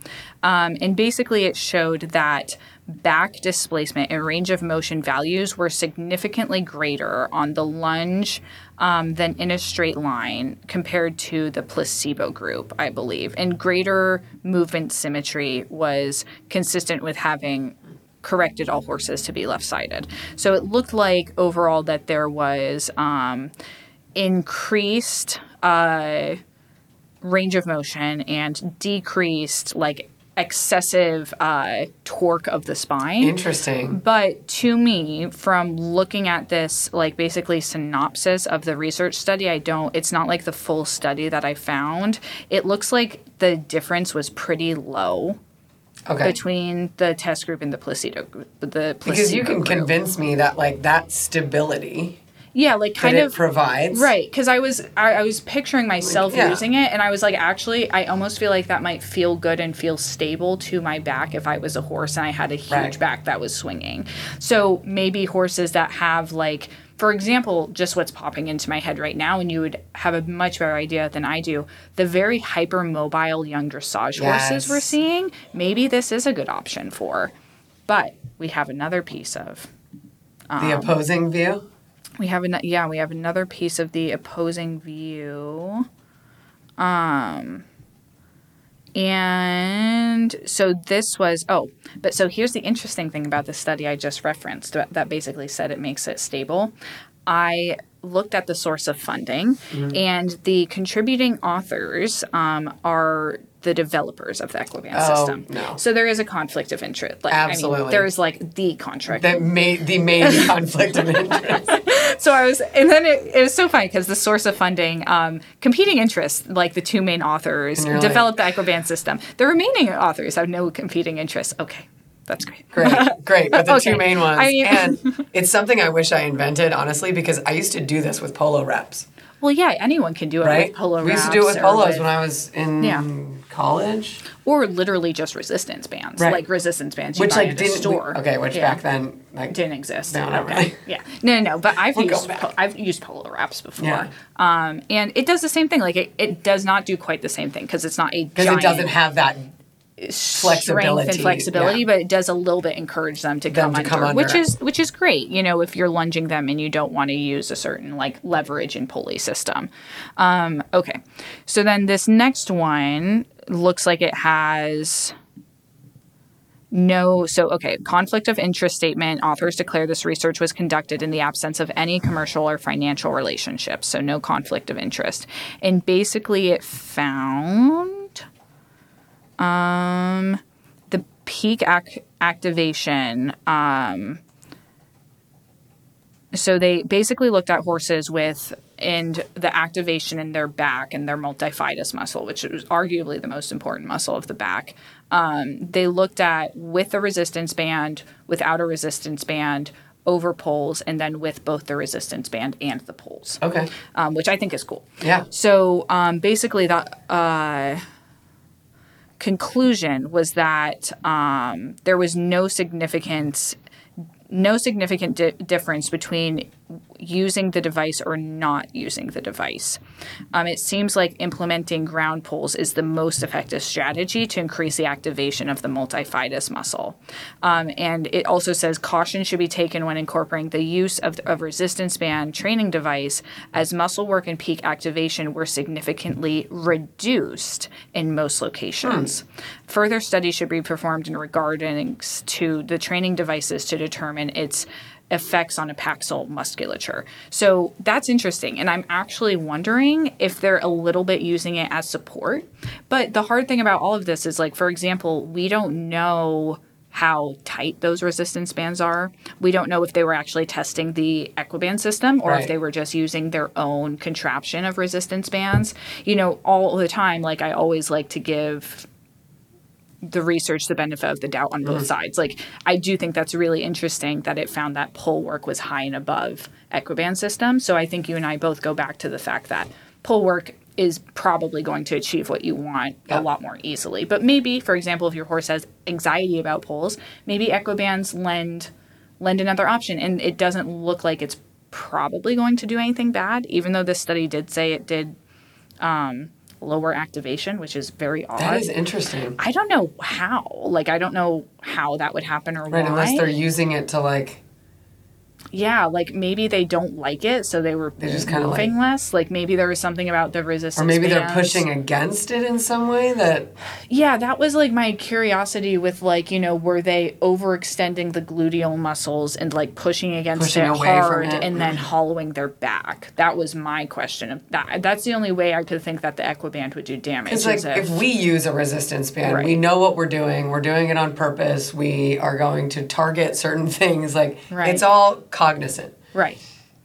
When you put it on a horse, they're not like, oh, I'm getting a really great workout with these resistance bands. So they might be And it goes back to what Jean Luc Cornille said is that the horse can't think that they need to strengthen a weak structure. Right. They're just going to pr- try to They're just protect protecting it. themselves. That's all they do. And so that what goes back to like adding a stress of the um, Equiband system that there's any way for there to for them to like evade in a way that they can't possibly evade pole work because of its nature. Maybe on a especially weak or uncomfortable horse, it actually will do damage. Right. But I don't know. And it probably Equiband is one of those things that the right person who understands them and understands how to use them and understands their horse, they benefit. they could be really beneficial. But the wrong person, they could not be beneficial. Mm-hmm.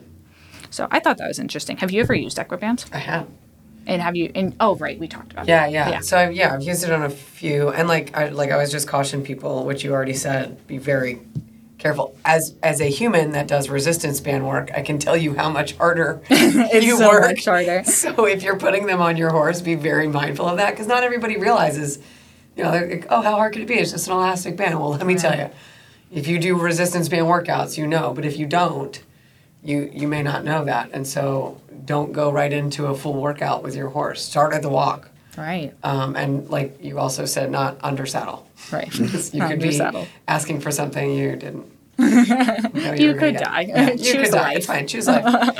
All right. So um, I actually wanted to blow through a few more um, artificial aids that we haven't totally touched on, but I wanted to kind of do it quickly because we have kind of gotten into the weeds Okay. a little bit, as I love to do with you, um, of uh, side reins and the pros and cons of them. So I came up with a little game, Okay. and it's called Name That Gadget.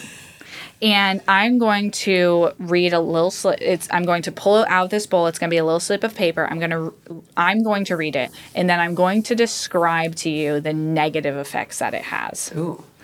Or And the then I have to positive, guess. or the positive effects that it has, and you have to guess the gadget. Okay. Guess that gadget. Guess okay. that gadget. And some of them are good and some of them are bad. And a lot of them we've talked about, but some of them we haven't. Ooh, ooh, ooh. Okay.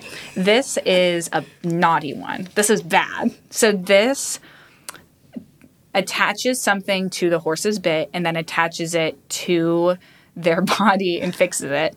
Um, and it's most commonly used. Um, it's most commonly used lunging with like a nylon rope Like And- stretcher. tie down.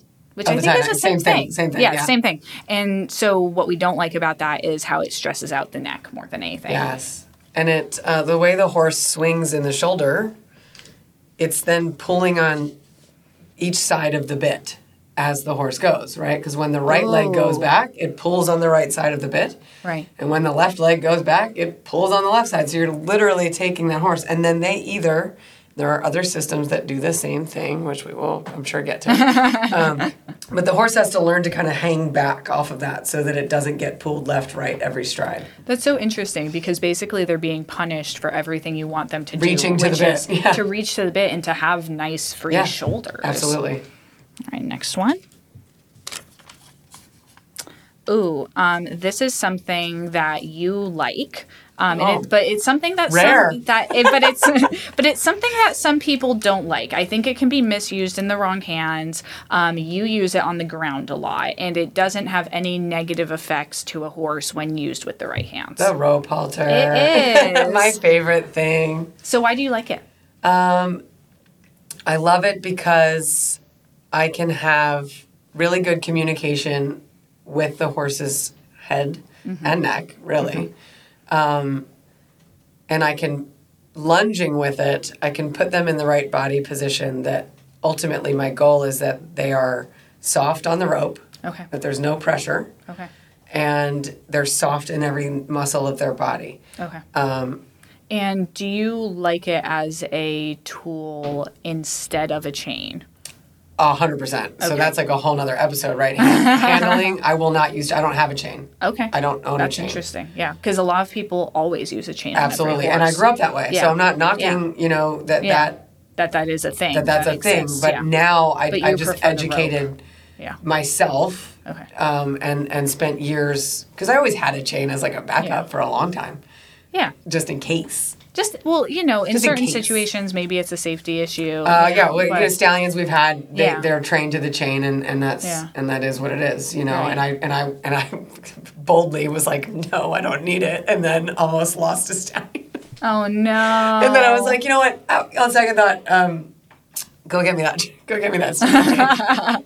but I have for- gotten to that point in my relationship with the rope halter that I'm like, I don't Oh, yeah. need anything else, you know, um, and I, and I love it. But one thing I do like about lunging with the rope halter over, uh, say, a lunge line connected to a bit, is that when a lunge line is connected to a bit, it will always cause some kind of Jostling pressure. in the yes, house. you know, and then that And also will create tension down the inside of the horse's neck and then Yeah. into the shoulder. And You're totally right. um, so I don't really like to lunge with anything connected To the bit. to the bit. I like that. And but what I have noticed is that a rope halter isn't your standard in your barn. It's not that every horse just No. like lives in a rope halter. It's something you use as a training tool. Yes. Yes. Okay. Good. And that's nice because there's nothing tying the horse or fixing them to anything. No. So that gets a clean pass from me as well. Yay.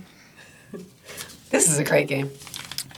Ooh, okay. So this is one that it seems like it's not a it's not a naughty one. It's pretty neutral. Okay. It seems neutral. like it seems like it doesn't do anything bad. It doesn't. We don't know if it actually is doing anything very good either. I now we're going to up the ante. So I am going to give you two clues, Oh, jeez. and you have to guess. Okay. okay.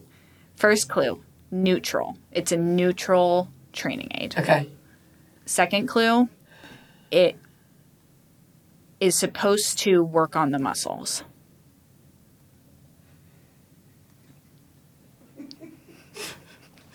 Neutral. Is it for lunging or riding?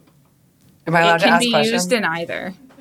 This is we prefer poles to this, oh, okay. and it is not tying the horse's head and neck down, which I like, and it probably is not doing any damage to a horse. Excellent. Okay, so that's the Equiband then. That it is. All right. Do you want to test me three times? Yes, let's do it. Hope I give good clues. What is this? Oh, okay. This one you do buck with. Running martingale. Oh my gosh. okay, well. that's it. So me and Melissa have like slightly different opinion. So I mean, my background is in eventing, and I grew up using a extremely loose running martingale. So loose, I don't actually think it did anything. so I mean, maybe there's the issue, right? Right, Like, because if it wasn't doing anything, it wasn't hurting anything. Right. So so I will say my coach put it on my horse because he literally like inverted his entire head and he took off with me cross country. Sure. It was kind of dangerous. Um and basically having a little bit of contact with that running martingale allowed him basically made it so that he couldn't totally invert his head and avoid the bit. And i was better able to keep a contact with the bit which was a very soft snaffle or like a pelham um, and uh, basically help me be safer cross country absolutely. do you think because i don't use them anymore i don't event i just do dressage do you Right. think that there's a place for them why don't you like them I think in that context, the way you described it, then yeah. It, Okay. Then it would be okay. But it's one of those things. That's a real slippery slope, real It- fast. It is a slippery slope, And I like mean, you said, if you're using it that lightly, it probably wasn't doing anything. so like, so if you're going right. to use it to be as it's meant and super effective, then it does create, in my opinion, too Right. much leverage. So, do you think also too it can potentially be dangerous with horses using it to balance their head and neck Absolutely. over the jumps? They're not using their hind end. Okay. Um, and and I'm not saying that Yeah. this is like hundred percent. I'm a I'm No, a dressage rider right. with eventing background and show jumping, Right. and I've used running martingales. Right. But knowing what I know now, I would say there's too much balance and tension going on up front that's taking the focus off of what should be going on Well, behind. But it right, can be a great right. safety. It could be a safety Tool. tool. I do agree with you, though. I mean, really thinking about how they work, it's actually a little bit scary to think about any horse going over a big fence and eventing with any sort of balance, throwing their head and neck off, because Right. that's what they use to balance To over balance a fence. themselves, yes. Especially because cross country, it's so easy for the hor- for the rider to accidentally like knock the reins and you know, hit the horse in the mouth. Absolutely. Um, so, you know, I think the program I was in, I kind of think the baseline was that every horse went in a running. Mm-hmm. Um, so, I mean, maybe this just raises the question of why are you using it, and it may it might not be for the right. And like I think, uh, and I'm sure there's a lot of people that advocate for them that Right. would be, you know, sort of attack us right now. yeah. But I think if they take a step back yeah, and look really at look at the why, and if all your horses go in it, you know, why is that necessary? And and do you really? Have you even thought about it? You know, Yeah, because like we talked about, about it? earlier, Right. Yeah. sometimes programs just have tools, and they don't think about it And they because they, haven't had it. to in a while, Right. which is, you know, I understand. and like- it's not like I would love to hear, you know, Yeah, I would like, you know, the caveat to us talking about this is you and I are dressage riders. We Right. Mm-hmm. both have eventing backgrounds, but we're not five star. and I was not a professional eventer, right? No, I was never a professional either. So, you know, I would love to hear from if you're an eventer, whoever listening to this who disagrees, I would love to get your thoughts on it, right? you know. absolutely. Um, but okay, so that's kind of like a maybe good, maybe maybe bad, but like not. We're not being super judgmental about that. exactly, One, maybe. totally. Oh, okay. So you're gonna get this one really. this is a we definitely don't buck with. Draw reins. No. Oh, Gogue. Yes. It's just rapid fire. Okay. I'm very competitive, Melissa. Go. so Gogue, we don't like that. Um, I have never used a Gogue. I think I've maybe seen it once in passing. I'm not trying to be like discriminatory here. I've really only ever heard of show jumpers using this one. I'm I'm sure that they're present in other disciplines. That's pretty fair. yeah, I mean, and I'm not like I'm not saying like oh show jumpers Right, bad, but right. like I've just it's not something It's I've common in with. in that discipline. Right, because my background is eventing and dressage. Right. You know, I just don't. I'm not, not super familiar with the. Gogue, but from what I've seen, the amount of leverage that it places on a horse's poll should like just seems criminal to me. As someone who's never been in the position of using it, um, it just seems like it's asking for a horse to be to have a huge amount of pain in their poll and all 100%. through their neck. Like I'm willing to talk to eventers about give me the the other give- side of the running yeah. martingale with Right. these. Absolutely not. There, there's just no, for me. Nobody can argue with me that this is a that there's any positive Right. that comes from using these, other than you're skipping a lot of steps and you're tying the horse down. And so people will say, "Well, you can get there so much faster." At what cost? at what cost and what i what my kind of my read on the show jumpers um, is like i think a lot of them have these really incredible powerful um, horses to get over the big fences but then they don't have them broke enough to go on the flat properly Yes. so then they use these gogues as a um, like quick fix to basically get the horse's head down and get through like a flat ride essentially Get and through. Get through a flat right? ride that's- right um, but you know, a show jumper who I really love, who's a dear friend of mine, she's like one of the better dressage riders I know, and she I does love that. everything in a jump saddle. And like I watch her ride, and I'm like, oh my god, you're such a good dressage That's rider. so cool. And she does incredibly well. And you know what? Her horses stay unreasonably sound. That's amazing. Because what do we know about balance, right? Right, You gotta keep your horse sounder. She does an incredible job with them. I had two show jumping instructors, and, and it's funny, they were the two that I had right before I ended up in dressage full time. Um, but they, and I didn't want to do it, but they Yeah. focused a lot on dressage, and I was like, Yeah. ugh, this is terrible. I don't, like, it's so boring. Right. Um, which is really funny that I ended up doing what I do. But um, they were both, they, instilled that in me, that, Mm-hmm. that foundation has to be there. And one of them was not the best flat rider, but the effort that she put into teaching the horse's shoulder in and teaching the horse's leg yields and like were they perfect? Could you go in a dressage arena and do that? No. But she really had the right idea of having that foundation and I now have I had no show jumping students for years and years and years. Yeah. And now I have a whole barn in New Jersey and then That's really and a bunch in special. Like it kind of shows how the times are changing Yeah. as we all continue to have these conversations. And you know, I think a lot of the top show jumpers are getting an edge by doing. Beezie really Madden has one work. on staff. Yeah, uh, a a dressage, dressage rider. rider, That's yeah. really cool. That's And really she's special. amazing. Yes, and um, and she's a lovely rider. and so well. my students, I have Tuesdays with my show jumpers in Florida, Okay. and it's so great. They're awesome, but they'll come in and they're like, "You're gonna make us walk. I know it." and so it became this joke then every Tuesday, like, "Oh, I've been doing my walking all week," you know, because in their flat rides they'll just come in and they'll pick up the canter or they'll pick up the trot and like off they go, and they don't work in the walk. right. and they saw it as torture, but they didn't have the exercises. Like they didn't know what to do basically in their flat work. I think a lot of my eventers and my show jumpers, they just didn't know they didn't have a plan. I think eventers and show jumpers, us dressage riders, can learn from how well they take action. I Yes. think what they could learn from us as dressage riders is the theory behind the action that we take. Right. And then they, they all like grow to actually like that work. Yeah, because it is fun. It is Like, fun it- if you have a plan and Right. you have someone like showing you how to get those results out of your horse. But I know as my myself as an, an eventer and a show jumper, it didn't feel good when I rode on the flat because I didn't know what I needed. Mm. And I didn't know how to get those results out of my horse. So I just wanted to get it done Mm-hmm. and like go do the jumps. But and so I think with with my eventers and my show jumpers, because I have that background of like, ew, I'm able to make it more fun for them and give them these exercises where they feel the results happening as they're riding.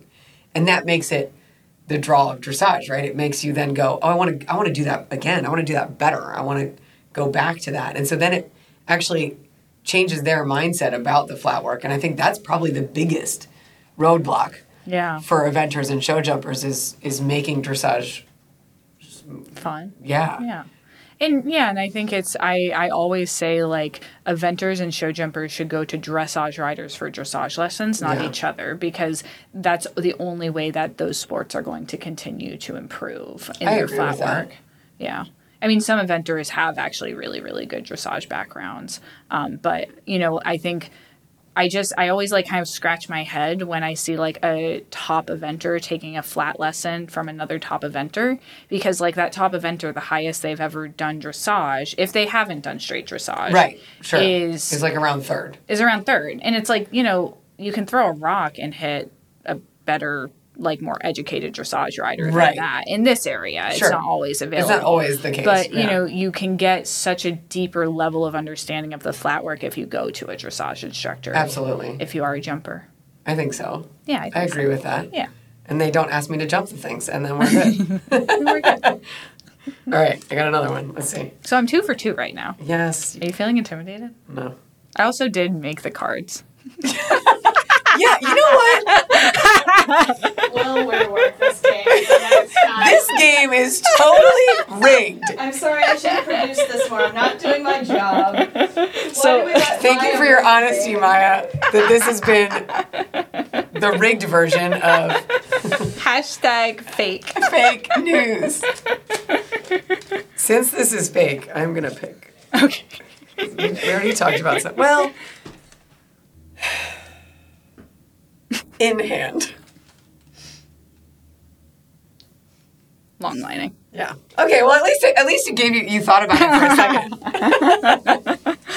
So I I think that one of the maybe the next pilgrimage I want to take mm-hmm. is harassing either Richard or Claudio and learning how to long line. Yes. We just giving up on that. Okay.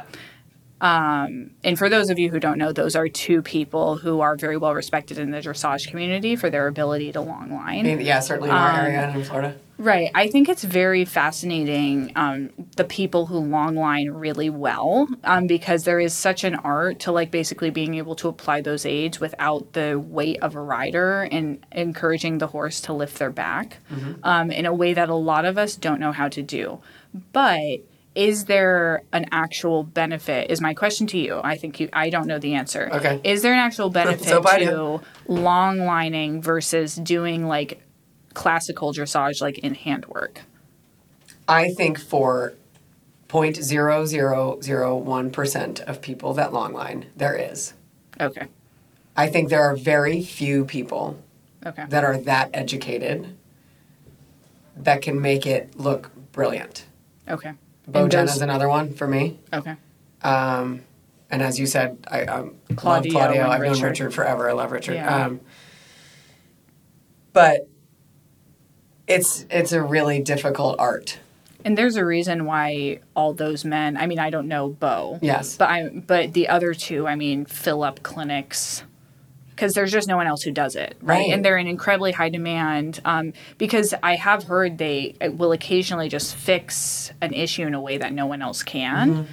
Um, which is very very cool and i'm incredibly interested in it but i do wonder you know i see some people do it very casually and i always have wondered like because it's to like Jean-Luc Cornille's point of you're you essentially do not have very many aids when you do it you know how like i think you have to weigh the pros and cons of like okay i'm essentially taking a lot of my A's away and then trying to get a different result so unless I know how to do this really, really well, and I have a very specific plan of what's going to happen, I think maybe my hypothesis is- that it's not going to have the benefit people And you know think it is. me with the like I'm so so much of a seat rider.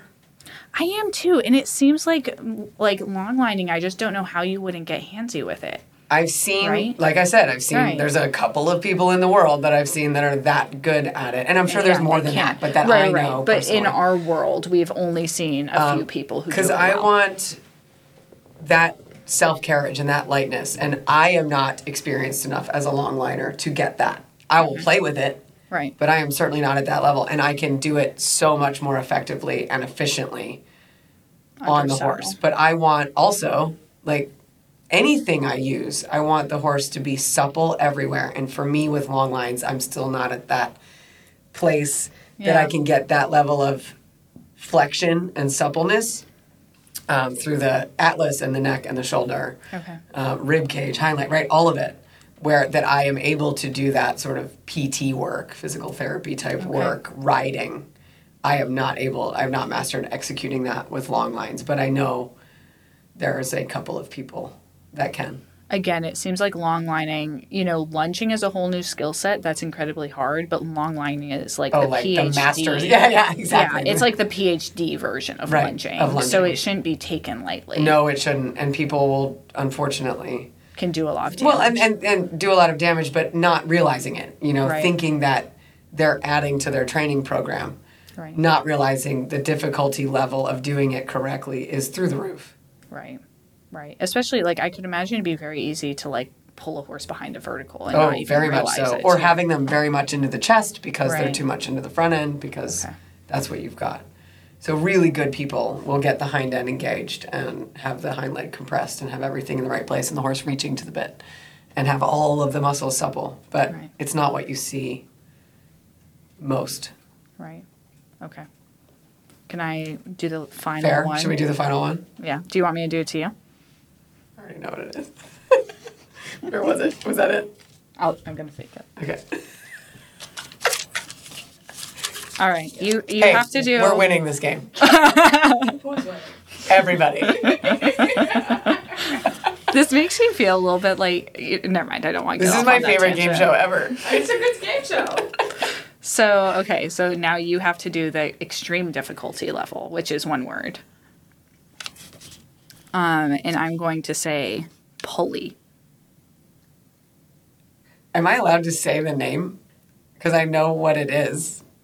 The the lunging system. Now we're playing the most fun game at all. Which is let's try not to get. Let's try not to get sued. Let's try not to get sent to cease The and lunging system. The pulley The- and leverage lunging system. So I have research on that pulley in uh, I have research on it, and I don't think you're gonna like the research on it, but I want to talk about it. Make a joke about now it's the audience's turn to have to guess what we're talking about. oh my god! Right? Uh, now it is the audience's turn to guess what we are To talking guess what about. we're talking and about. I am going to link this study in. Um, you know, I'm just going to say the name of the study because we're going to talk about it, and then we're going to talk about the pros and cons of it. So the study, um, the effect of the, a Pessoa training aid on temporal, linear, and angular variables of the working trot by um, V.A. Walker and Sue Dyson um, et al. Um, so there is not a uh, Conflict of interest. conflict of interest statement at all. So this is So we don't just know. we don't know, and I don't have access to this study. I believe I just have access access to the abstract, but that isn't abnormal. Okay. Um, just to be clear, that doesn't necessarily mean that there's something fishy going Mm-hmm. on. Just Maija only has so much access to free research. Is basically what that Okay. means. So basically, what this said is a lot of people use the Pessoa training as um, training aid, which is also referred to in the study as PTA, to develop core muscle strength um, and during rehabilitation following an injury. Um, what I know of this training aid is a lot of people use it, especially um, on like off days. Like I know a lot of trainers will Pessoa all the horses once a week, um, and I know a lot of people who use it with their horse has like kissing spine, for example. Um, and so basically, the findings, um, the results, the findings indicated that the PTA may be beneficial for general training and rehabilitation as a method of improving posture, stimulating core muscles activation, and improving overall way of going without increasing the loading of the forelimb and hind limb structures. For further work is warranted to understand the mechanism which induces these changes. I'm just going to look it up and see if I can find a um, conflict of interest statement really quick. Okay, conflict of interest statement states that none of the authors has any financial or personal relationship, so it is unbiased. Okay. Okay. So in the conclusion, so the not the abstract, but the more direct conclusion is basically that a properly fitted PTA may be beneficial. Um, and What's the maybe? let's look at the actual That's a little results. ambiguous, It you is a little bit ambiguous. Um, okay. So if we want to dig into it a little bit more, um, the effect of a PTA on electromyographic activity of the longissimus dorsi, which is the big muscle of the back. So, no increase in longissimus dorsi activity when horses worked with or without. So, basically, no difference. Um, it was suggested that deeper back and abdominal activity may be altered. So, okay, so basically, we can't access the full. Um, Study. study to actually see what it means, and it does seem pretty ambiguous. So this is saying that it may help. However, somewhere else it basically said that it didn't make any difference on the back. But the greater, you know, the greater uh, question it, that Melissa brought up to me, you know, I basically told her like, oh, there's this horse that I'm going, I may be rehabbing. I'm just going to throw it in the Pessoa rig because I've heard so many of my friends with kissing spine use it, and you said no, no, no, no, no. and why is that? Um, I, for the back, I'm not talking about the back. It may it may help Right. the back. What I don't like is what it does to the mouth. Okay.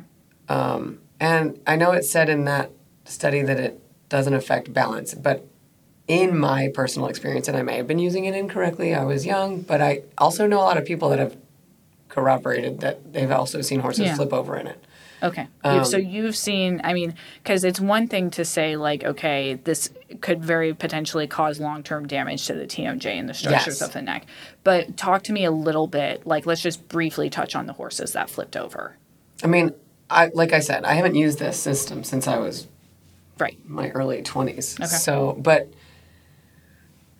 I don't believe it to be that difficult to fit. I mean, it's made, that's why they market it. Like, Right. it's not, shouldn't take a degree Right. to, to fit it to a horse. And so, I mean, it seemed Unless to, it, so it shouldn't, something shouldn't be available to the public if it's that hard if to it's that fit. hard to fit. But you know, it just comes down to the basic physics of it. Basically, directly co- connects The mouth to the hind leg. to the hind leg, and when the hind leg move, it bumps the mouth. So that's what I really hate about it. that just seems kind of crazy. Like, It and- pulls on the mouth every time the horse moves. So you're punishing the horse. so it's just, it is essentially a tie down, That's what I think. I mean, that's Yeah. that's my take on it. and and it was just Or you're wild, teaching the horse like, to just stay behind completely vertical behind the vertical, Yeah. or, or even just off behind the, bit, Yeah, just totally so they don't the get bit. pulled. So they're holding themselves, Right. Which is not Not good. is not what you want to strengthen anything. That and it's so interesting because I had never thought about that until you Our pointed that out to conversation, me. and I felt so bad because I sort of like, jumped. "Oh, you just immediately were like, no, No, you are not doing." It. And then I was like, "Oh, I'm sorry." no, no, you can do that. I don't care. but I felt bad because I was like, I, my reaction was so like Oh yeah, visceral. visceral. Oh yeah. No, but it's super interesting because like as soon as you pointed it out, I was like, oh my god, how did I? Which in in my defense, I've never used it before, Right. so I've never even seen it. I've like seen other people use them, but Or I've seen like a picture. You know what, I've like seen- a I've picture seen of a it looks picture, like. right? But I've never like I never sat and thought about like, oh my god, yeah. And I'm sure a lot of people are, you know, maybe not going to love my take on it because I know they're Well- very popular. Oh, they're extremely popular. But my question would be, how can you like what what is your justification Right. right like and because you know the interesting thing is i have some friends who have used it and their horses backs have gotten better but my question is at what cost to the neck Right. and at what cost to Because if their, you look at the way they go, you could say, I could see that helping the back. no it does it seems like it does lift their back Now, you can Right. also fix or improve kissing spines with proper dressage dressage training.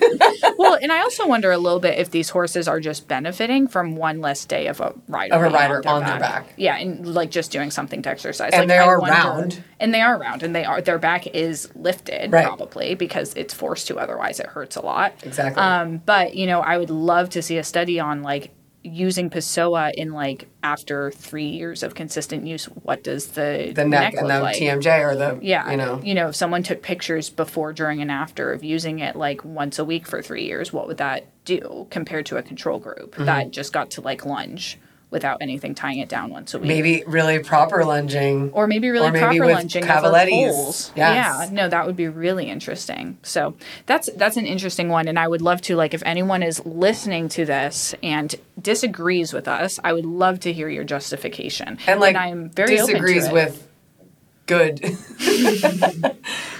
with a good argument. I want I want you to bring me like Bring me the science or bring, Bring bring me me, the the, physics of it. Bring me like the can, physics. can you explain away the physics of the Pessoa reaching uh, hitting the horse in the mouth every time it moves? right. Because if you can, I'd love to know. I would love to. Yeah. Yeah.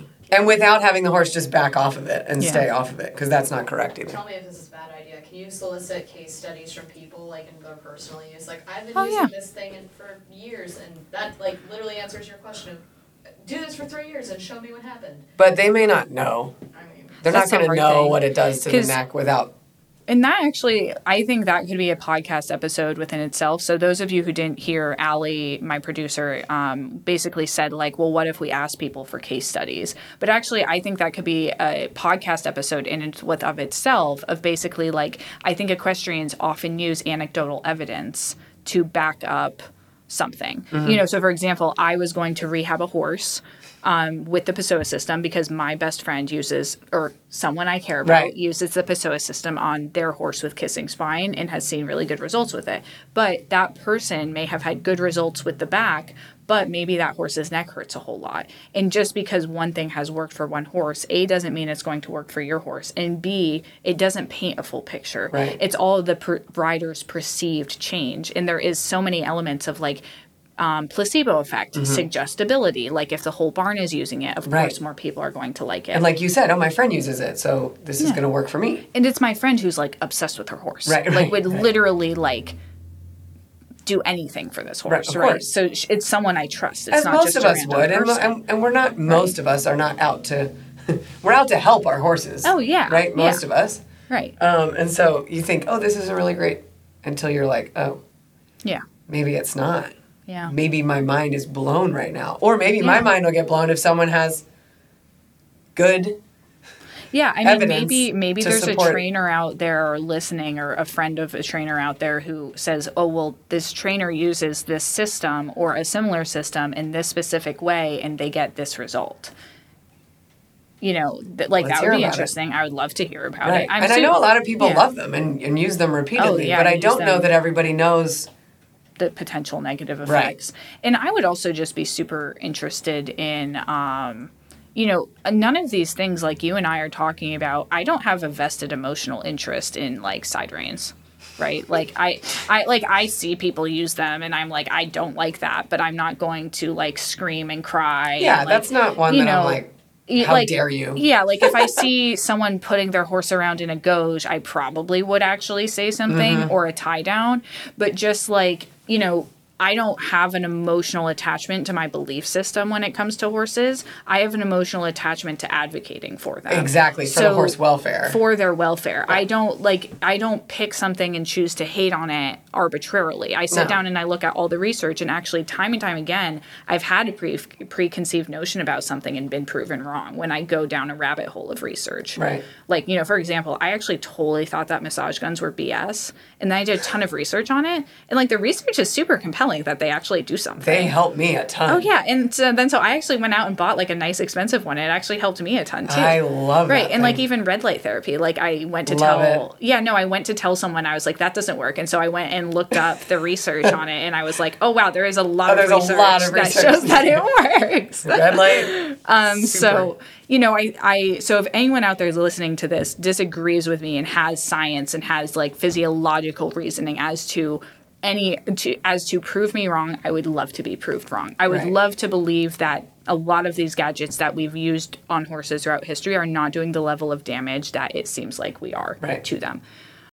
So so I feel like we've talked a lot about the bad things about side reins. And and to me, I do think that there are there's a lot more bad than good about side reins, but you and I both will occasionally use side reins. You know, we we have said all of these negative things about them, but I think side reins are one of those uh, tools that it's just so frequently misused that that's why so many people have come out so aggressively against it but i do think that there's some nuance there. You know to me personally like for example if you have to lunge and exercise um, a horse that might not be um, naturally trained to lower their head and drop their neck. Like if you're in a pinch and you really do need to uh, lunge an anxious horse that is in a phase of their training where they're super inverted all the time.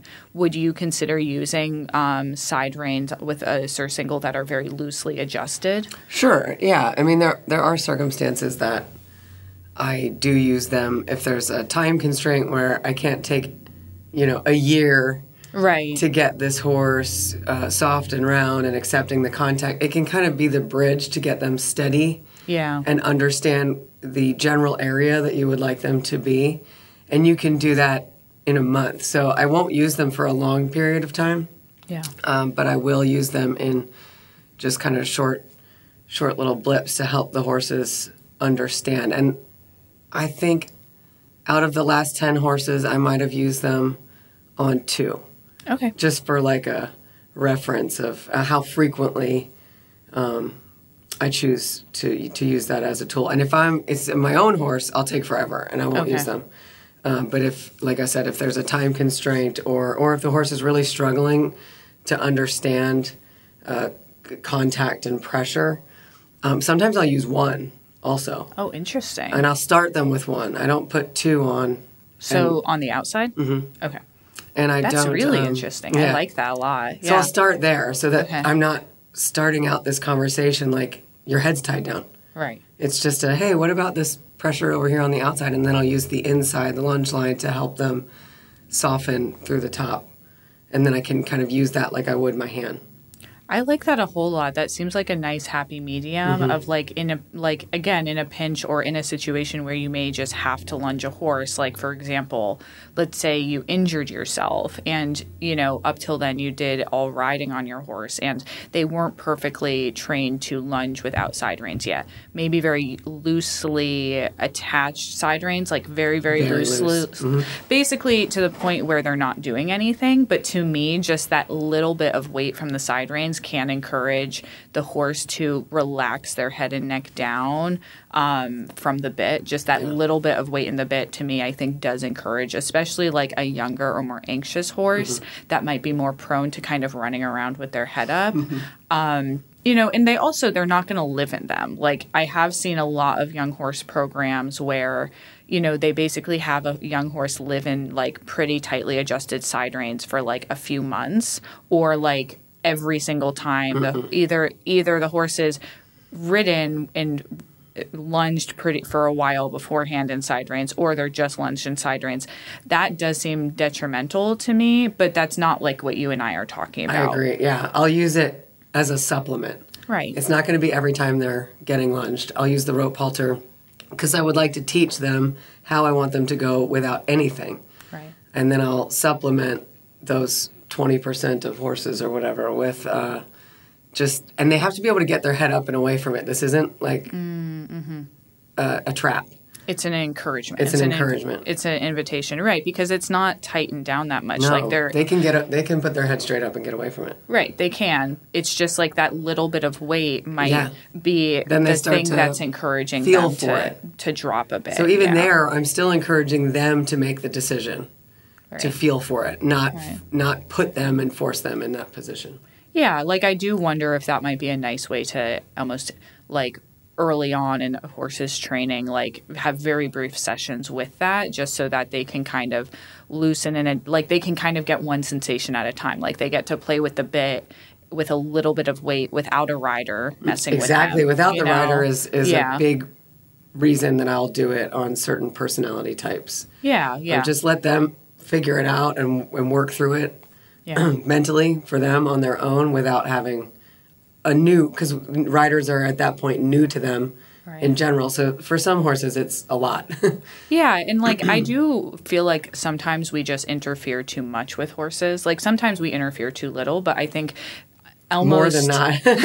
I think more often than not we interfere too much Mm-hmm. with them, especially like I even find myself some of us who are extremely obsessed with our horses. like I think I like used to just be like, "Oh my god, like I need to do this, that and the other and like micromanage." But sometimes horses just need a minute to kind of process stuff on their own. Yes. Yeah. Yeah. That's a big part of emotional health is giving them that space and time to process. If we as humans have to like fix everything and do everything and you know, and we, we've got to get it, we've got to get it. And that time to just let them breathe and think and process is huge. That's where they like learn the most. Right. Especially, you know, like they just they have to I think most of us, but especially horses, can only really learn like one thing at a time. Mm-hmm. Like giving them a space to process just one or two new things at a time is really beneficial to Absolutely. them. Keeping it really clear, you know. Awesome. Yeah, I love that we can have a little bit of a nuanced conversation. You know, I very rarely say that I'm all against one thing or all in on another thing. Mm-hmm. I do think most of the time there's a gray area in between. I do think with a lot of the gadgets we've talked about, there is just no excuse. There's no gray area. them. yeah. yeah. So maybe not this episode we we discuss as much of the gray area, but side reins are one of those things. In the very right hands, it there is a time and a place. Sure. But so I know that we talked about um, a lot with all of these gadgets, all of the really devastating physical effects Mm-hmm. of them, and why people may or may not like why people may be attracted to them, but really the reasons why they shouldn't use them. Mm-hmm. I was wondering, you know, because you're an equine emotional specialist, can you speak to the emotional tolls that you see like these gadgets having on horses that really, really tie them and force them into a place? When you start to really read your horses and know their emotions, and you can just start by listening and watching and looking for this stuff, and we'll go into detail about what those exact things are. But what I see is horses that are claustrophobic, horses that are have very high anxiety levels, and it's not always outward. Um, it doesn't mean that they're going to explode against these tools that people use. You know, the, a lot of times they go in more than explode. Right, because they're prey animals. Yeah. Yeah, they have to internalize a lot. They internalize so much, and they they really do just. You can just see it if w- once you start like really looking at their eyes and studying them, um, you can see it in their their lips and their nostrils and their eyes, and and that you can see the tension. Um, and so, I'll take a lot of time, just kind of feeling that out and the seeing the physical stress in them, but then knowing what they're really holding on to when I start to move them around in the ways that I'm trying to release that tension. And I can see how long does it take to get them to start to release, how tense are they in their bodies, and how long, you know, and sometimes they've been going like that for a decade or, or more. So you're talking about taking tension that's basically so built into them at that point and asking them to let go of it. And so mm. I can relate it a lot to like people can understand with, with talking about each other, you know, right. in therapy or it's kind of the same thing, you know, how long have you been holding on to that stuff? And it's just like us, we go about our day-to-day lives. Yeah. But we're holding in a bunch of past. Right? and the horses yeah. are the same way. So those contraptions can make them feel just like like a caged animal and yeah. and it's and they're just going along, going through the motions, but internally they have all of this turmoil about it. And when you can see it, yeah. It's, you know, it's hard for me. So, I've I have two questions. My first one is what do you see like because you know a lot of us don't see what you see right mm-hmm. i want to know what you see but also i want to know maybe and this is i think kind of related like how does that tend to how does that anxiety and that internal struggle for the horse tend to manifest that you've seen mm. i mean uh, and maybe that's too broad right we're going to get into that in the next episode right. with you on equine emotion but do you have any like kind of like things that you see the most often there I would say, like, for people starting out that want to really delve into this, mm. just start looking at, um, like, the wrinkles around the nose. Look at the chin. Is the chin pursed or the lips pursed? And look at the eye. The eye will actually change shape. And uh, when it's soft versus when there's a lot of tension in it, or sometimes when it's a little angry, mm. um, it will like go from almond round. You know, it'll actually change shape as it softens or has tension. So that's really key things to look for. And also, I'll feel the neck muscles.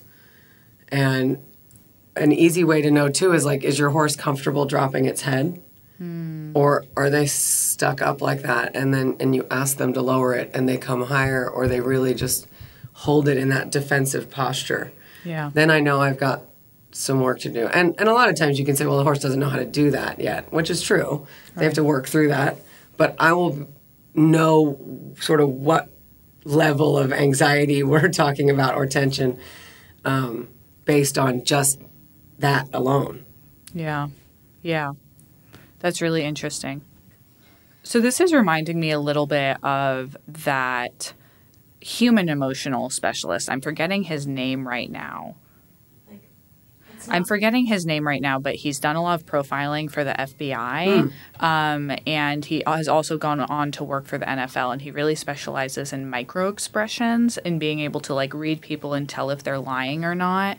Um, and it really sounds like that's kind of what you're doing for horses. Like yes. you are looking at these little facial features and you're able to tell what's going on internally mm-hmm. with them. Because as much as we all wish they could talk to us, right. it's really, really hard to tell. That's the key is that, you know, going, starting this path, horsemanship, and then years later crossing over into emotional wellness for horses that's where it has to start because you can't just ask them, you know, where is this coming from or what happened in your childhood or, you know, what, what happened when you were a foal and a yearling.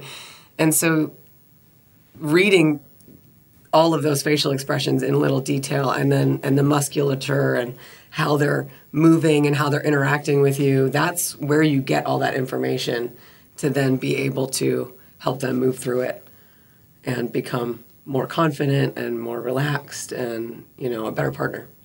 That's really special and being able to like being able to get that like immediate feedback from them just mm-hmm. seems like it would be so invaluable to your partnership with them. Being able to kind of see like you know, me and um, Tori just had an episode about thoroughbreds, um, and we talked a lot about like knowing when to push and knowing when to back off. And I think that that is one of the hardest things to learn as a trainer um, as you go up the levels, especially, mm-hmm. you know. And I think that implementing, if riders could more implement what you teach, it might help both the success of the relationship, but it might it might help both the success of you know their riding, mm-hmm. but it also I'm sure would really help to preserve the relationship. A hundred percent.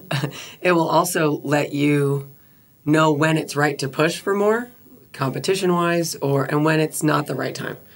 You know, reading your horse and knowing where they're at and when they're ready for those things and when you need to take a back seat and let them process longer and um, we have so much pressure on us for competitive goals or owners, you know, that want your horse to do X, Y, Z. Um, and one thing I say to my clients all the time is whatever the horse is ready for. Okay. So as long as they are comfortable with me letting the horse take the lead on that, um, then it will work. And and it always ends up that the horse is then ready for for more because they know that I'm listening to them, and I'm wanting them to be ready for it. Yeah. And so they're always like, oh, okay, Yeah. oh, I could do that, you know. but but it is a bit of a different path because I'm not just saying, okay, we're going to do this level at this point, and then I need you to be doing this then, and you know, I do have goals, but it's always the horse first. That's perfect. So basically, what I'm hearing that instead of the way that many of us were taught to interact with horses, which is a one way conversation of uh, telling them what to do and expecting them to be obedient. What I'm hearing is that you're you have an open dialogue with your horses. Yes. So you're able to read their body language and have a conversation with them and ask them and invite them to do things, but be open to their feedback as to what they're ready for. Hundred percent. It is a, it is a willing conversation, and it's like it's amazing because it, it's like you and I sitting here, except there's no verbal. Yeah. um, and it's in real time, you know, and it's and it's like this exchange as you're working with the horse, whether it's on the ground or under saddle, and then we navigate that together. And it's just such a when you when you get that, it's like a drug, you know. There's It just feels so really much partnership that Yeah. goes on, Yeah. and dialogue that is just silent and incredible. A little magic. Yeah. I think it's kind of magical, honestly. it feels magical, doesn't it? All right. Well, I can't wait to dive into how to do that with you and your horse in our next episode on equine emotion. I believe the psychologist who did all of that research on uh, human micro expressions, his name was Paul Ekman. Fascinating work. Do you have anything else left to add? We have so. I mean, we can. we talk have so much more to talk about. I mean, so all right, everyone, stay tuned for our next Yeah. episodes with Melissa, which are going to include um, other aids that we don't buck with, such as um, bits, different kinds of bits we're going to dive into, as well as different kinds of spurs and whips um, and other training aids. We may even, um, we're hoping to have her back and really dissect um, what she does as an equine emotional specialist and what you can do to help your horse feel their best emotionally. Yay! Last question of the podcast. No, I've been stressing about it. What what is what is one of the training aids that I just mentioned, not that we've talked about today? Um, give us a little taste for next time. What is a bit, spur, whip that you don't buck with? And I know there's a lot. There's a lot. Um, can I say doubles before you're ready? Ooh, that's a good one. Yeah, I really like that one. All right. Great. I can't wait to talk about it. Thanks for coming on. Thank you.